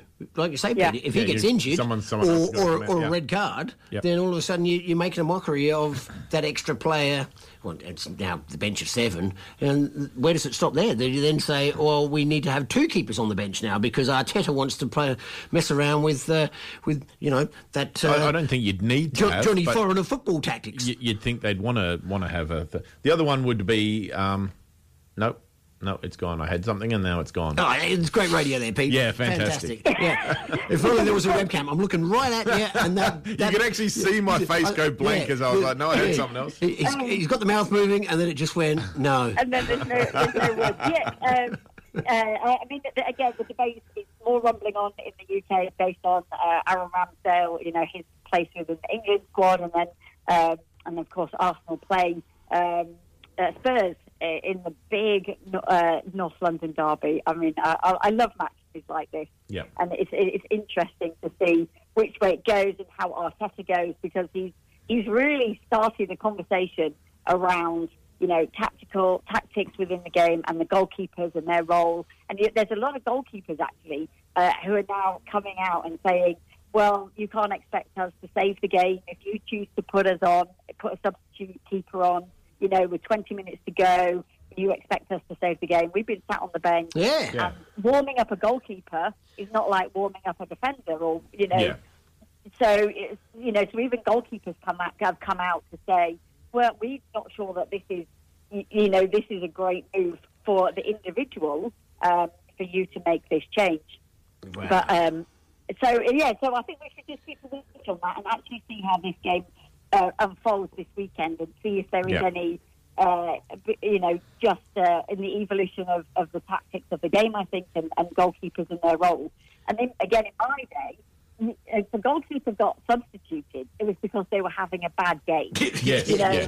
It really was. In the minute a goalkeeper got substituted, you just knew he was having a bad game. Yeah. And that was why he Which was off impacts the Yeah. morale then. Well, we've seen that Yeah. with, with the uh, the grey wiggle. Like you know, if you go to penalty shootouts, uh, Yeah. It's slightly different when you do a substitution in the last minute Yeah. co- because you've got a penalty shootout coming up. I'm, you Yeah. know, no problem with that. Uh, the other thing I, I, it came back to me eventually was when, when you said uh, changing for tactical reasons because the opposition's doing something that you hadn't foresawn. Surely, as the manager, you should have. Uh, done enough research on your opposition to know what they're likely turn to it up, do in the game. Turn it up. Well, you, you, you that sounds like research. yeah, come on, mate. Yeah, I think I think the Premier League managers get paid a bit more than we do, so I, I would expect them to be doing their We're research. on the big bucks. What are you talking about? Yeah. um, but yeah, no. Again, just an interesting. Uh, so I was just doing research um, and listening to a few podcasts. Just thought it was a, an interesting side, you know, side conversation that's coming out of uh, of England, especially head of um, your man this week, Ange, with his. Uh, he is. People are loving here in England. Can I just say? Um, I don't know if you guys have, have had any, you know, feedback from from people in the UK, but a lot of the feedback that I get is he's been very much welcomed into the the big football in, you know, Premier League. Uh, uh, people like him. Uh, he's very popular. Um, so that's that's all good news. No. Now We've uh, you know, breaking news: Japan are taking on Argentina in a women's international friendly, and the Japanese are two 0 up after eighteen minutes. So good, Fantastic, good there. yeah. And uh, Chile. Chi, Chi, Chi, Lele, that's how you pronounce it, Chile, Yeah. uh, will be taking on New Zealand later on uh, today. Okay, so that, that, that's going to be there. I'll keep you updated, listeners, with that one. But, um, Hayley, how about, how about Basildon United against Lowestoft Town in the uh, second round of the qualifying for the FA Cup, the FA Trophy? Brilliant. Is that non-league? Have you gone? Have you taken me into the non-league? I'm, ta- I'm taking you all the way down to non-league. You bet I have. you bet I have. Biggleswade will take on Hadley. Yeah, th- these are top top flight teams. But, But, this is the great thing about the FA Cup, Yeah. right? You Yeah. know, in three rounds' time, they could be playing Manchester United. Exactly. They've Yeah. only got to win. You know, it's it, uh, and that's the, the, the drama of the FA Cup and the Yep. beauty of it. It gives those non-league clubs an opportunity to, you know, to play some really great teams and some have some big fixtures and some money earners and. You know, and let's see how far they can go. And, Yep. uh, it, it, that's the that's the beauty of the FA Cup. and sure. the oldest club, uh, officially the oldest club uh, in the world, Sheffield FC. are taking on Hanley Town. That's an away fixture for Sheffield FC. So yeah, Yeah. yeah. Well, I used to play. I played for the first women's team for Sheffield FC, so I'm backing them on this one. You bet. Yep. Isn't it? And yeah, Stock- Hanley Town. Don't know where Hanley Town is. No, no. Stockton Town will take on Bootle. Bootle. What a great name. I know, isn't it? that's in Stoke. I think that's in Stoke, right? Think. Bootle. And it's not Bo- it's not Bootle FC. It's just Bootle. You. Oh, Well, we'll, we'll, we'll get back to the re- regular stuff. Sorry about that. I just had just had to go down that uh, that path. Oh dear, yeah. oh dear. No, that's, What, what about League One? You, you want to have a chat there? The big game, Blackpool versus Reading. Oh, that's a that is a big that is a big one. Mm. Um, how about? I don't even know much about uh, League One. How are they? How yeah? How's either team doing? I will get that up. Blackpool Blackpool versus Reading. Yeah. Oh, it's a good local derby. Well, that's Reading, for sure. Reading's in 21st on the spot, Blackpool uh, on the ladder, and uh, Blackpool's 14th. Yep. Portsmouth currently top the League One table with uh, four from f- four from four. The- yeah, they're, Yeah. they're going great guns. Uh, four from eight. Four wins, four draws. I'm reading it wrong. Four wins, four draws. Yeah, yeah. I'm reading it wrong. You got it. I'm reading it I was wrong. like talking them up there. Four from four. Yeah, well, you know, Portsmouth are a big town and a big team. And, Turn it up, uh, Huey. Turn it up, Huey. Turn it up. Yeah. Uh, yeah, Blackpool. Yeah, um, yeah, I uh, I was the uh, UEFA Federal Media Manager uh, based at Blackpool in the 2005 UEFA uh, Champion um, uh, Championship that we hosted. In, uh, so I'm quite I'm quite fond of Blackpool as Good. a Oh, wow. as That, a as a club. yeah, well, My claim to fame. we didn't know that. Yeah, uh, they're- they're currently, like Pete said, mid-table there. Derby County just above them. Um, yeah, there's some big names in that League One. Um, Yeah, there there is. Bolton still Yeah. trying to sort out their bank account. Uh, there. oh my goodness. Yeah, Chal- Barnsley, that's local to me back in the UK. That's like we're neighbours to Rotherham. Yep, So, Um, so we always support uh, the Reds. Yep, Barnsley at six. Uh, yeah, they're um, Yep. bit of a yo-yo team from the Championship uh, into Yeah. League One. Poor buggers. I know. Yeah, I, uh, they are. No, a Yeah. big Barnsley fan. He's got the you know, the big leg tat of the uh, the crest on the on the on the leg there, and it's like, mate. You've wasted your money doing that. He goes, look at it, look at it. I, go, I don't have to, mate. He's very proud of that tattoo. And if only he was as proud of the team's performances. Uh, shall we go back to the uh, championship, Hayley? Yeah, let's go back to the Championship. What, are we, what, what fixtures we got looking at coming up this weekend? Middles, Middlesbrough, Southampton. Southampton are leaking goals like it's uh, you know a free for all. You know, for a team that's recently been uh, Yeah, just recently, relegated, yeah, you'd think yeah. they'd have a some sort of a Premiership defence that uh, would not be. I mean, I think I saw a stat that they've conceded four or more goals five times this season. Um, I, yeah, but they're playing Middlesbrough bottom of the table, right? Yeah. They've got to look to get some points for sure. Uh, I mean, anybody Middlesbrough play again, they're, it's a tough, it's a tough, Yeah. tough one for them. But the teams above them should be looking um, to to do that. I'm actually uh, back to my Mighty Millers. Yeah. We're, we're going to climb the table this weekend because we're going to beat Preston. Yep. Um, and then Stoke are going to lose to Hull. That's my prediction. All right. Because Hull are top, the Hull are in sixth. Yeah, I know. They're they're doing all right right now, um, and I'm hoping they can take they can take some points away from Stoke, and then we get to climb the table. And another good uh, away trip. Norwich City will go all the way down to Plymouth Argyle. That uh, th- that's got entertainment written all over that one. Dear oh dear. Norwich to Plymouth. Dear, how the mighty have fallen. Yeah, yeah, poor, Norwich. That's another. That's a tough journey. Anything going down to Plymouth, it's a long way down. It's a long way down there. It's not like again, it's another long journey um, on the on the way back. That's for sure. Um, you don't get the result. We've got Swansea versus Sheffield Wednesday. Now that could be a fixture. The two bottom teams in the, they're both in the relegation zone. Um, so that could that, that could be a good uh, that could be a good fixture. Uh, uh, so- you know, I'll, I'll I'll back Swansea on that one. Oh, gee, come on, Hayley. I mean, they, they just got stuffed by Cardiff in the in the Welsh derby. It doesn't matter. They're playing Sheffield Wednesday. Yeah. Oh, that's right. I forgot that. Sorry. Yeah.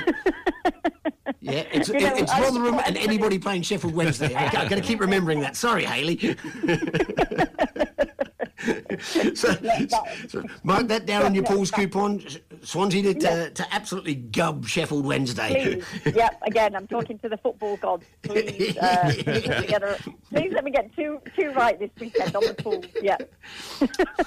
Uh, Leeds United will be taking on Watford, so um, Valérien Ismaël uh, playing Val Ball that we didn't see when he was at West Brom because he didn't get the chance. He has made Watford a very entertaining side to watch, and Leeds United are going to be, yeah, they'll, they'll be mesmerised. The- the- It's almost the Pep Guardiola style. Like, you can't score if we've got the ball, and they're just passing it for fun. Yeah.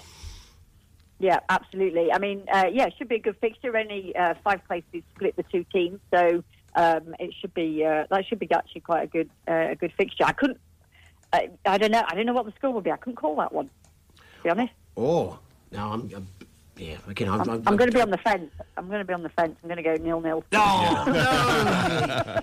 we hate a nil nil. You, you could have you could have gone one one. We don't want a draw. You know, draws are Yes, part of our game, the- but nil nil. No, not a ball draw. The last, No. the last fixture I think I tried to predict was Leeds United versus Sheffield Wednesday, and that ended in nil nil.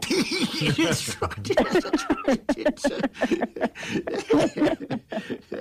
yeah, we'll have to stop talking about Sheffield Wednesday. Every time we mention them, they get a result. Yeah. yeah, exactly. Maybe we're, that's maybe that's the plan. Um, and the, of course, the other my other local team back from home is uh, Sheffield United, who recently just lost in the dying minutes, didn't they, against Spurs?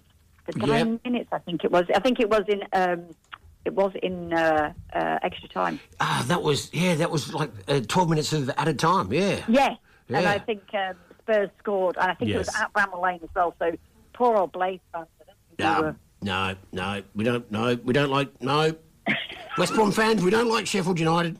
Battle, of, Battle of Bramall Lane. No, won't, won't talk about them. It's all, No, let's not talk about that yeah, again. it's almost as bad as mentioning Wolves. We don't. We don't talk about the Wolves either. No, no. No, let's not let's mention them. No. Uh, I think that I think that's us covered. I think we've um, dissected the entire championship. Dissecting. We, this we, left it in pieces. There's blood everywhere. there is there's absolute chaos now in the uh, in, in the ladder. So we'll uh, I think we need to do a review. Let's have a review next week and see, see how any, if any of it has worked out in any of our favours. yeah, we can do that definitely. Hayley, oh, it's always entertaining talking to you. We, we never. Never run out of things to speak about. It is great. Love having you on. Thank you for joining us today on the World Football Program. We will chat with you again very, very shortly. Um, thanks for joining us. You're welcome. Have a lovely Saturday. You bet. That All was right, the, bye for now. Ta-da! That was the Lost Lioness, Hayley Roach, and dissecting the English Championship is not the right word. We we left that a, a carcass. Yeah. But Scottish Cup, Scottish Cup first round. We've got uh, some great games. Banks O' Dee will take on uh, Dalbeatty Star. I'm sure they've got some fans. Uh, yeah, I've got Pete doing some research there. Yeah, you're, you're, you're throwing all sorts of randoms at me. I am. I am. Yeah. Lossiemouth. Lossiemouth will take on Beath Juniors. Beath have got a junior side.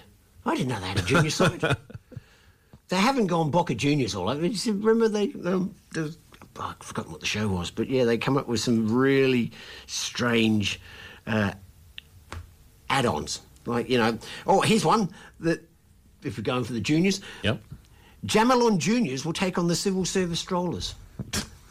That Now- sounds like a walking football side if ever I've heard of one. Now, the fun news is West Bromwich Albion used to be called the strollers because they used to walk to their games Okay.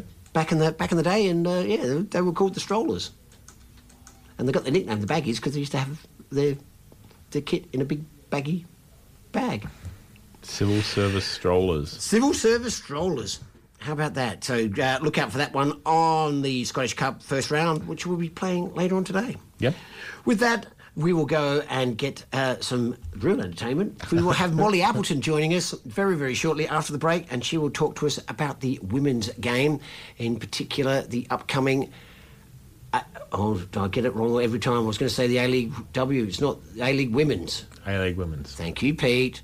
A League Women's. Stick with us. You're with Pete and Hugh on the World Football Program on 107.9 Radio Fremantle. Plenty more to come.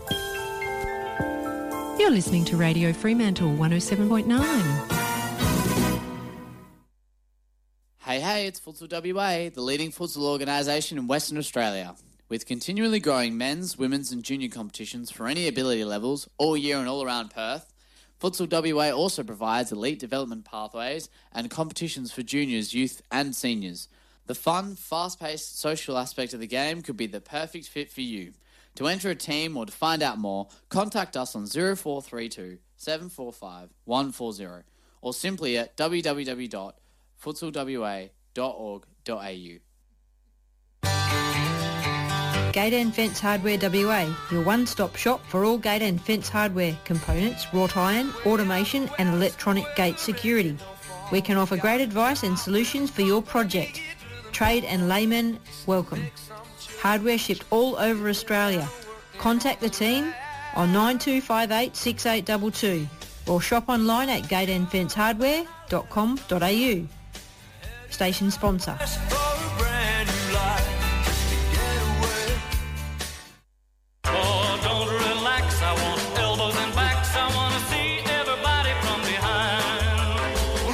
Oswest Fencing and Wrought is a fourth generation family business. Ring us about your custom gate and fence projects. We can manufacture, install or automate your gates, offer electronic security or simply just provide sound advice. Let our family look after your family. Oswest Fencing and Wrought.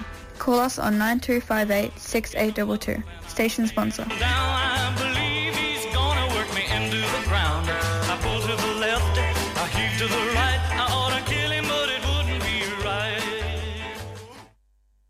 The top station on your radio dial, Radio Fremantle 107.9 FM. And that is exactly what you're listening to. Radio Fremantle 107.9 FM. This is the World Football Program, and saving our bacon once again is the Advocates reporter over in the East, Molly Appleton. Good morning, good afternoon, Molly. How are you today?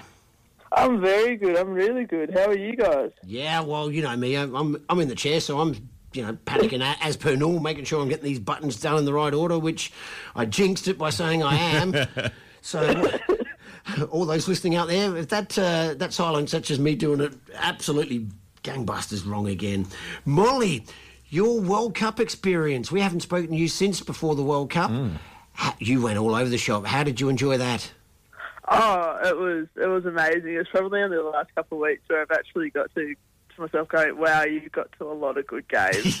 yeah. um, got to just do something incredible, and you know, once in a lifetime in your home country. So, yeah, it was it was unreal. It's just yeah, um, everything I hoped for and probably more. So, yeah. Which, which game really took your fancy, Molly? Because, like I said, you, you went to um, over Yeah. here, here in Perth. We were limited to the games that we were given, but um, you over there, you, you picked and choose some of the absolute crackers. Which one left that impression on you? The the, the game, Um, game of the tournament. I mean, game of the tournament. I think that for me, there's there's almost two where it's like as a Matildas fan that like I can't get past Canada Matildas Yeah. game. Oh, like you know, um, in Melbourne as well. So like where where I'm living at the moment, um, which held like was just a bit more special AAMI Park. I've had some great times like with W League, A League, and AAMI Park. So it was great to add the Matildas to that list. Um, and just oh, it was phenomenal. Like there was just the sense of like stimulation. And then when um, the news came in that the other game was, I think it was a draw, so we could top the table. Yeah. Like and we're just going like trying to get the message to the players on the field, like we could the league, the table, we could top the table. Um, and just that pure like it was just a, a, it's a moment I don't think I'd be able to live out again. And I got to go with a really good friend from Tassie as well. That Nice. was her only World Cup game as well. So, Oh, wow. Um, that was really special to share that with her as well as Matilda's active. Um, so it was just yeah, that game for me stands out as the right highlight. Yeah. Um, and then anything anything with Colombia in it really. Um, Yeah. Brazil Colombia. Brazil Colombia was really special. Colombia Jamaica was really special against England. I didn't think I'd be able to back up after watching um, the uh, the France game on on on um, like outside with all these fans, right? Like we're in Sydney, not not in Brisbane. Oh, okay. um, and that penalty shootout, like we got. Um, there were two screens on the on the grounds at Sydney Olympic Park, and one had one screen, one had the other. Oh, and wow. the other screen was like five seconds ahead, so we'd hear that, yeah, oh. so we're like prepared before the kick was like just the kick was taken about how we're going to celebrate, um, and then going and watching Colombia. Like I think it was any other game that it wasn't had, didn't have a team like Colombia, or I think there, there were a few other countries who I didn't get. I think the Korea fans I think were great as well, and there are a few other fan sets, but Colombia I think just blew everyone away, and, and um, you know it was so special that a lot of them are Australian based, you know, expats Yeah, sort yeah, of thing as yeah. well. So they understood our culture, yet they still brought theirs, and it was just.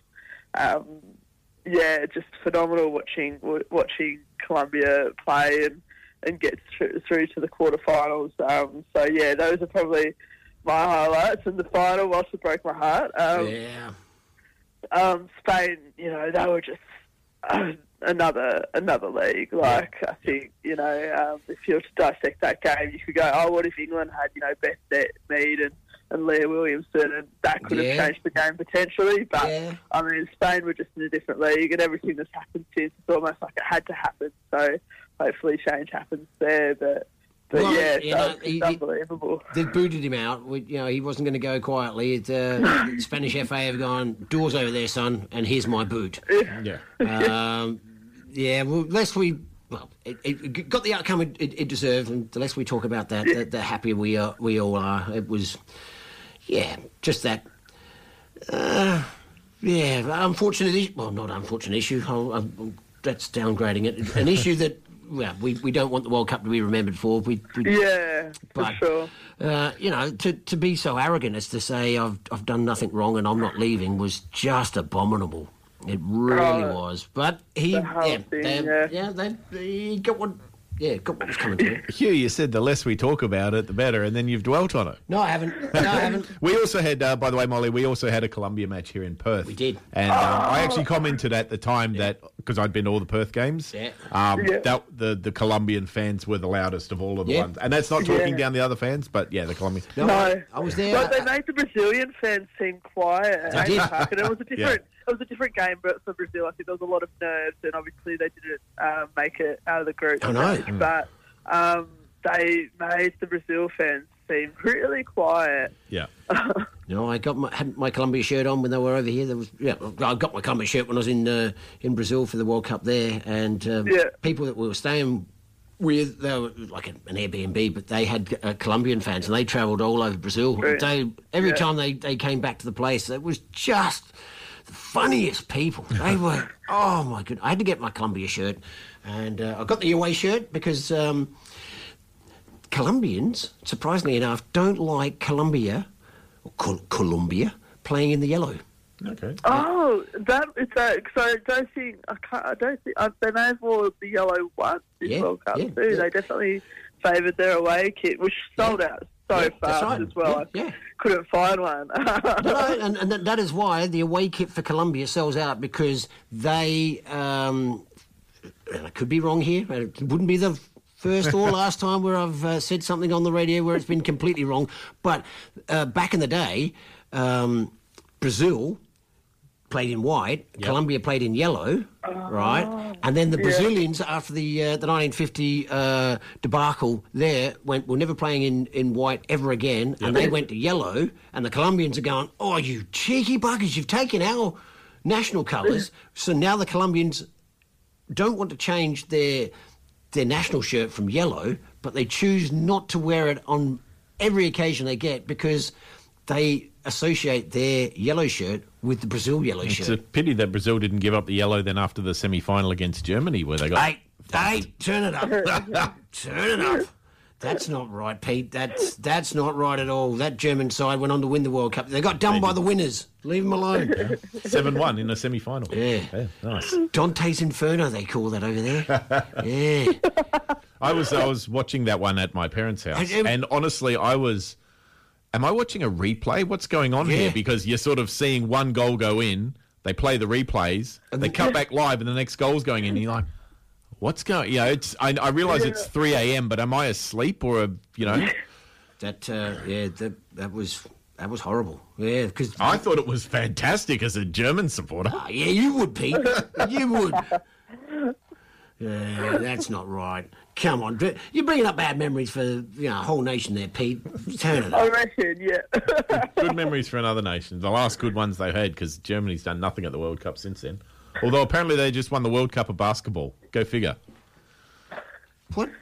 Germany won the basketball World Cup This about is- two weeks ago. This is the World Football Program. I know.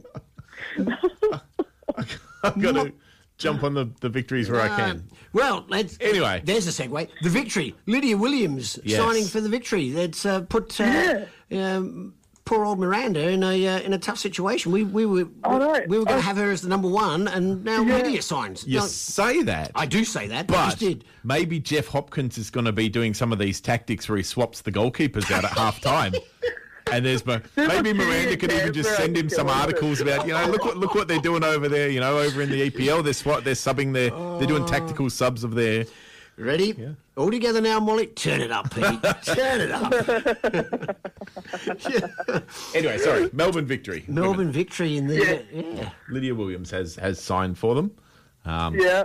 As as as you said, we were all kind of excited when when Casey Dumont left. Yeah. Because we were like, oh, Yeah. okay, cool. Mir- Maybe Miranda's you know stepping up as the the main keeper or getting a chance to step up, but.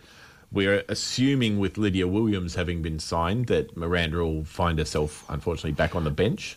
Yeah, well, it, so what, what is your thought process on that one? Uh, Molly? Yeah, I mean, um, before the Williams news, I was hanging out with some Victory fans. We are all going, yep, you know, uh, it'll be Miranda. Yeah. You know, we went to the NPL final, Yeah. uh, NPLW final, like watching Miranda going, you know, how is she with her feet? Because Casey Dumont was very average. So, you know, are we going to have something better, even with better feet? Um, Very average. Ooh.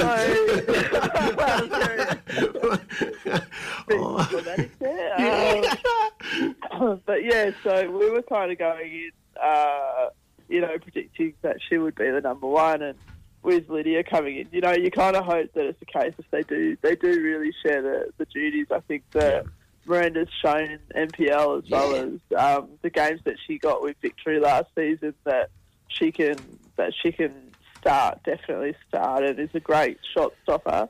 Yes. Um, so I just think, yeah, I really hope that it's more a learning opportunity for her and that she gets game minutes and you know Lydia under, like takes on that role of bringing up the next generation and not not stopping it. And I mean, you look at the Matildas set up, and that's what she's Yeah. been able to do. So hopefully that translates to to national uh, to to club. Yeah, no, uh, that's what Pete and I had a, a bit of a chat off air about. I thought, you know, Lydia has been struggling for first team football for basically the last three seasons. Yeah. And Yeah. she, she's moved from club to club uh, in the hope of getting that. And I, I just think to myself, yeah, what do, yeah, poor old Miranda, what, what does she have to do? Because Get a Yeah. break. to get a break, it's like, come on Yeah. now. I mean, she's one of the better keepers of, in, in, in in, in the junior setup. Yeah, and for sure. And she's going to, well, we're assuming um, that someone who hasn't played regular football for like forever is just gonna Yeah. just gonna waltz in. I think. Probably gonna get I- I tired still at half-time. remember- And and it's it's down onto onto the name. You know, so okay, well, it's Yeah. it, it's you know the Matildas goalkeeper Lydia Williams. Yeah, okay, but you know when you're I still decidedly when she was average. in the under 17s and going, yep, she's she's a great keeper. You know, confident with the ball at her feet. Yep. Great shot stopper and can organise defence. Like for me, I'm like, yep, she'll break into the dub in the next couple of seasons. And she's been obviously in, in the squads, but just hasn't had that chance that you know your Mm. Sally Jameses and a few others have had that. Um, Annalie Grove um, as Yep. well. You know that, that they've had those chances that maybe Miranda's not quite had. Um, which is really unfortunate. 'cause, yeah, I, I really rate, I really rate Miranda. Oh yeah, yeah. uh, Her time will come. We know that. Yeah, yeah. She'll get that uh, Matilda's shirt, and once she's got it, that'll, there'll be fisticuffs if it get it off her. That's for sure. I reckon. Uh, oh, Miranda on a dark street? No way. I'm, I'm turn, going around that other corner. She, when she sets her mind to something, bang, it's on. now, with the uh, A League Women's, thank you, Pete. Uh, how do you see that season coming up, Molly? I think it's going to be really interesting. I think, um, you know, I think with the amount of change at uh, both Sydney and Melbourne Victory, Yeah. I think there's, um, you know, and then you go Kent Western United back up a second season the way they did their first. I think they can. I think for me, Western United are probably going in as one of the favourites. Um, but I think it's really opened up. You know, Wellington's done some good recruitment. Perth, Yeah, you know, you yeah. guys have had such a young squad for so long. It's you know, it's going to start seeing dividends soon, and I think you guys definitely finals contenders. I think there's been some smart pickups there as well. Adelaide have shown potential in the last few seasons, even if they've not quite hit it. Like I think there's there's just a lot. I think it's awesome. I think it's really great. I think for the Mariners coming in, that's really positive to Yeah. have Yeah. signed Kyah Simon. I think it was last night. Yes, That's right, she did, yeah. before. I think that's um, really positive to bring in that leadership because I don't think they've really had that. I mean, you, sh- you saw what Chloe Logarzo did at Western United Yeah, without playing yeah. much. Like she didn't play much at all, but just having that leadership and that, Yep. um, Yep. you know, just attitude of how to win games, and we win games no matter what. I think that's going to really benefit the- Mariners there, and um, yeah, I think we're in for a really exciting tight season. I, I think, um, and yeah, I can't I can't predict who we. Normally, I go oh, Sydney FC will probably be up and about the top two. Someone did that prediction of like I think it was Sydney and Melbourne victory, and I'm like, nah, I can't. I just can't see that this year. Like, Sydney know how to get to finals. We know that there's a fair chance. Like if you're going to put money on it, it- who's going to finish in the top four? You'll probably put it on them still. But I just I don't see that they're going to be consistent enough early enough to be able to get that first place. And I think that really opens up the whole competition. And then we've seen it's been really tight the last few seasons. And if you don't have a good start, it's really hard to to break into it. And um, you know, it's not even mentioning City either. Newcastle Jets have made some big signings as well. Uh, you know, uh, Ayers and there's a few others as well there that have gone up to the Jets that that know how to play. So I think, yeah, it's really, I'm, I'm really looking forward to it. Uh, Yeah, as as Glory fans, we've uh, they've just announced they've signed Annika Stajic, who Yeah. was from Sydney FC and on, obviously Pete. Is our Pete. male coach's daughter. Um, no, no, looking looking forward to seeing her. Um, the Yeah, glory she got a does. couple minutes with Sydney FC last season. I'm Yeah. not sure how convinced she was. I didn't. I Well, didn't uh, watch ironically, she played for Sydney against Perth in a 4 2 winner over the Glory, too. She came on on the 92nd minute. But um, Yeah.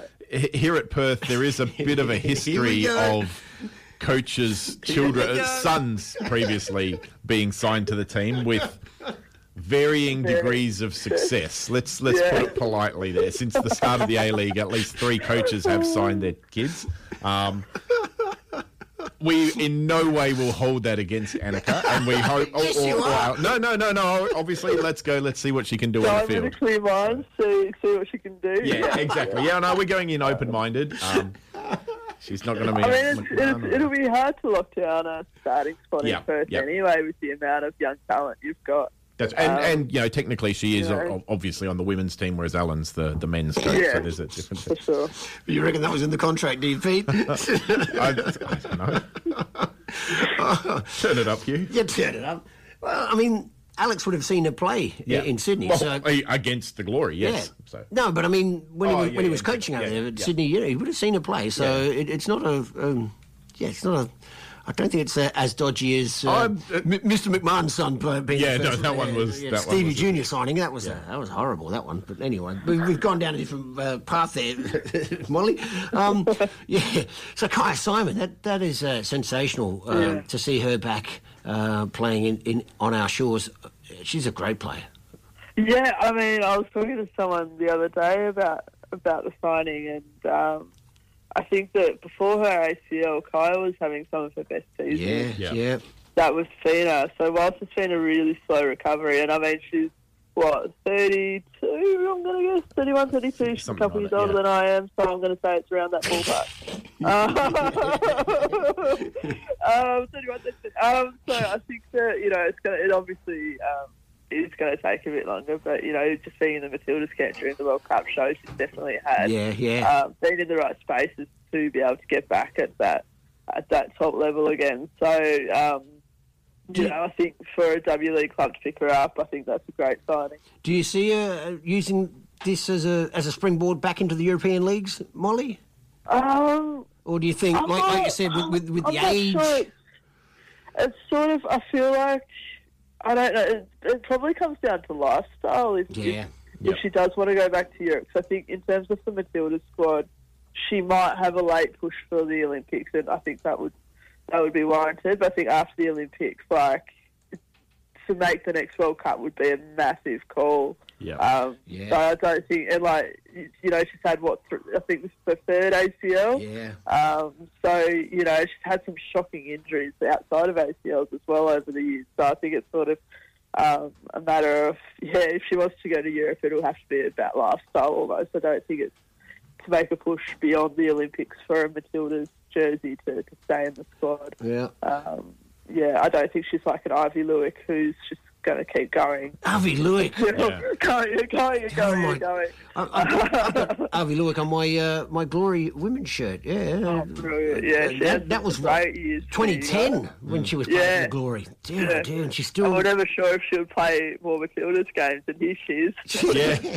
Still in the squad defying the odds. So I it's know. wonderful.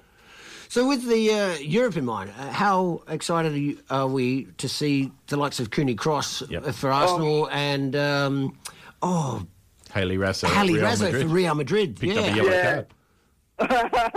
I mean, she had to. She had to start up, um, and I was uh, well for for Real Madrid, and um, I was told by um, Sadie, who's part of Women on Side as well as Matilda's Active. Yeah. Um, she's she uh, understands Spanish football a lot better than I do, and she's like, yeah, you've got to win over the crowd really quickly, Oh, yeah. like on your debut there, and like especially Real Madrid, you've got to really win them over, and she did. Like in those thirty minutes she was on, uh, Fatty was really positive about it, saying that you know she really.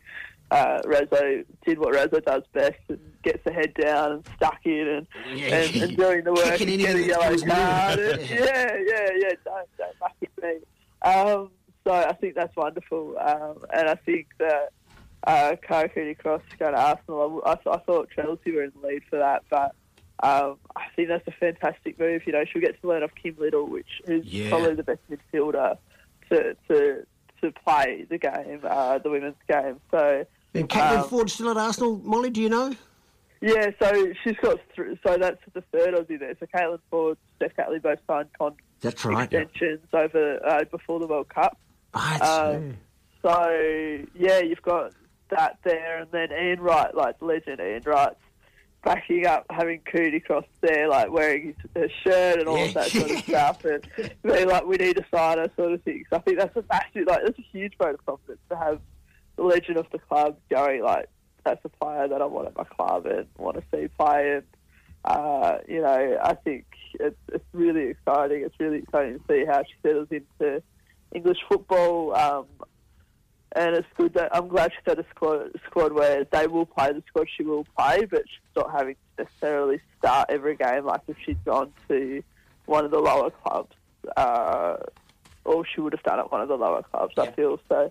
Yep. Yeah, I think it's it's really positive, um, and they like playing the Aussies there. So I think she'll definitely get game time. Whilst if it was like a City or something, I'd be like, oh no, please no, or United even like, oh, we're not very good at playing internationals for that that are outside of England. But I think Arsenal uh, is is a great club for great great club for Kyra. Well, that's true enough. And on that positive note, Molly, time has uh, beaten us again. Len is ready to come in with Bags Group. Molly, thank you very much for joining us on the World Football Program. We really do love having a chat with you. You make us giggle every time you come on, and uh, the listeners love you. I know that as a fact. Thanks for uh, joining us, and you have a wonderful day, and we'll talk to you again very, very shortly. You too, guys. It's been a pleasure. Ah, the pleasure's always ours, Molly. You know that. Thanks, Molly. Bye for now. Bye. That was Molly Appleton, the Advocates reporter, all the way from Melbourne. Len is in the studio right now. We thank our wonderful partners, Futsal WA, Oswest Fence and Wrought Iron, and Gate and Fence Hardware WA. Join us again next week, where we will do all this again. Bye for now.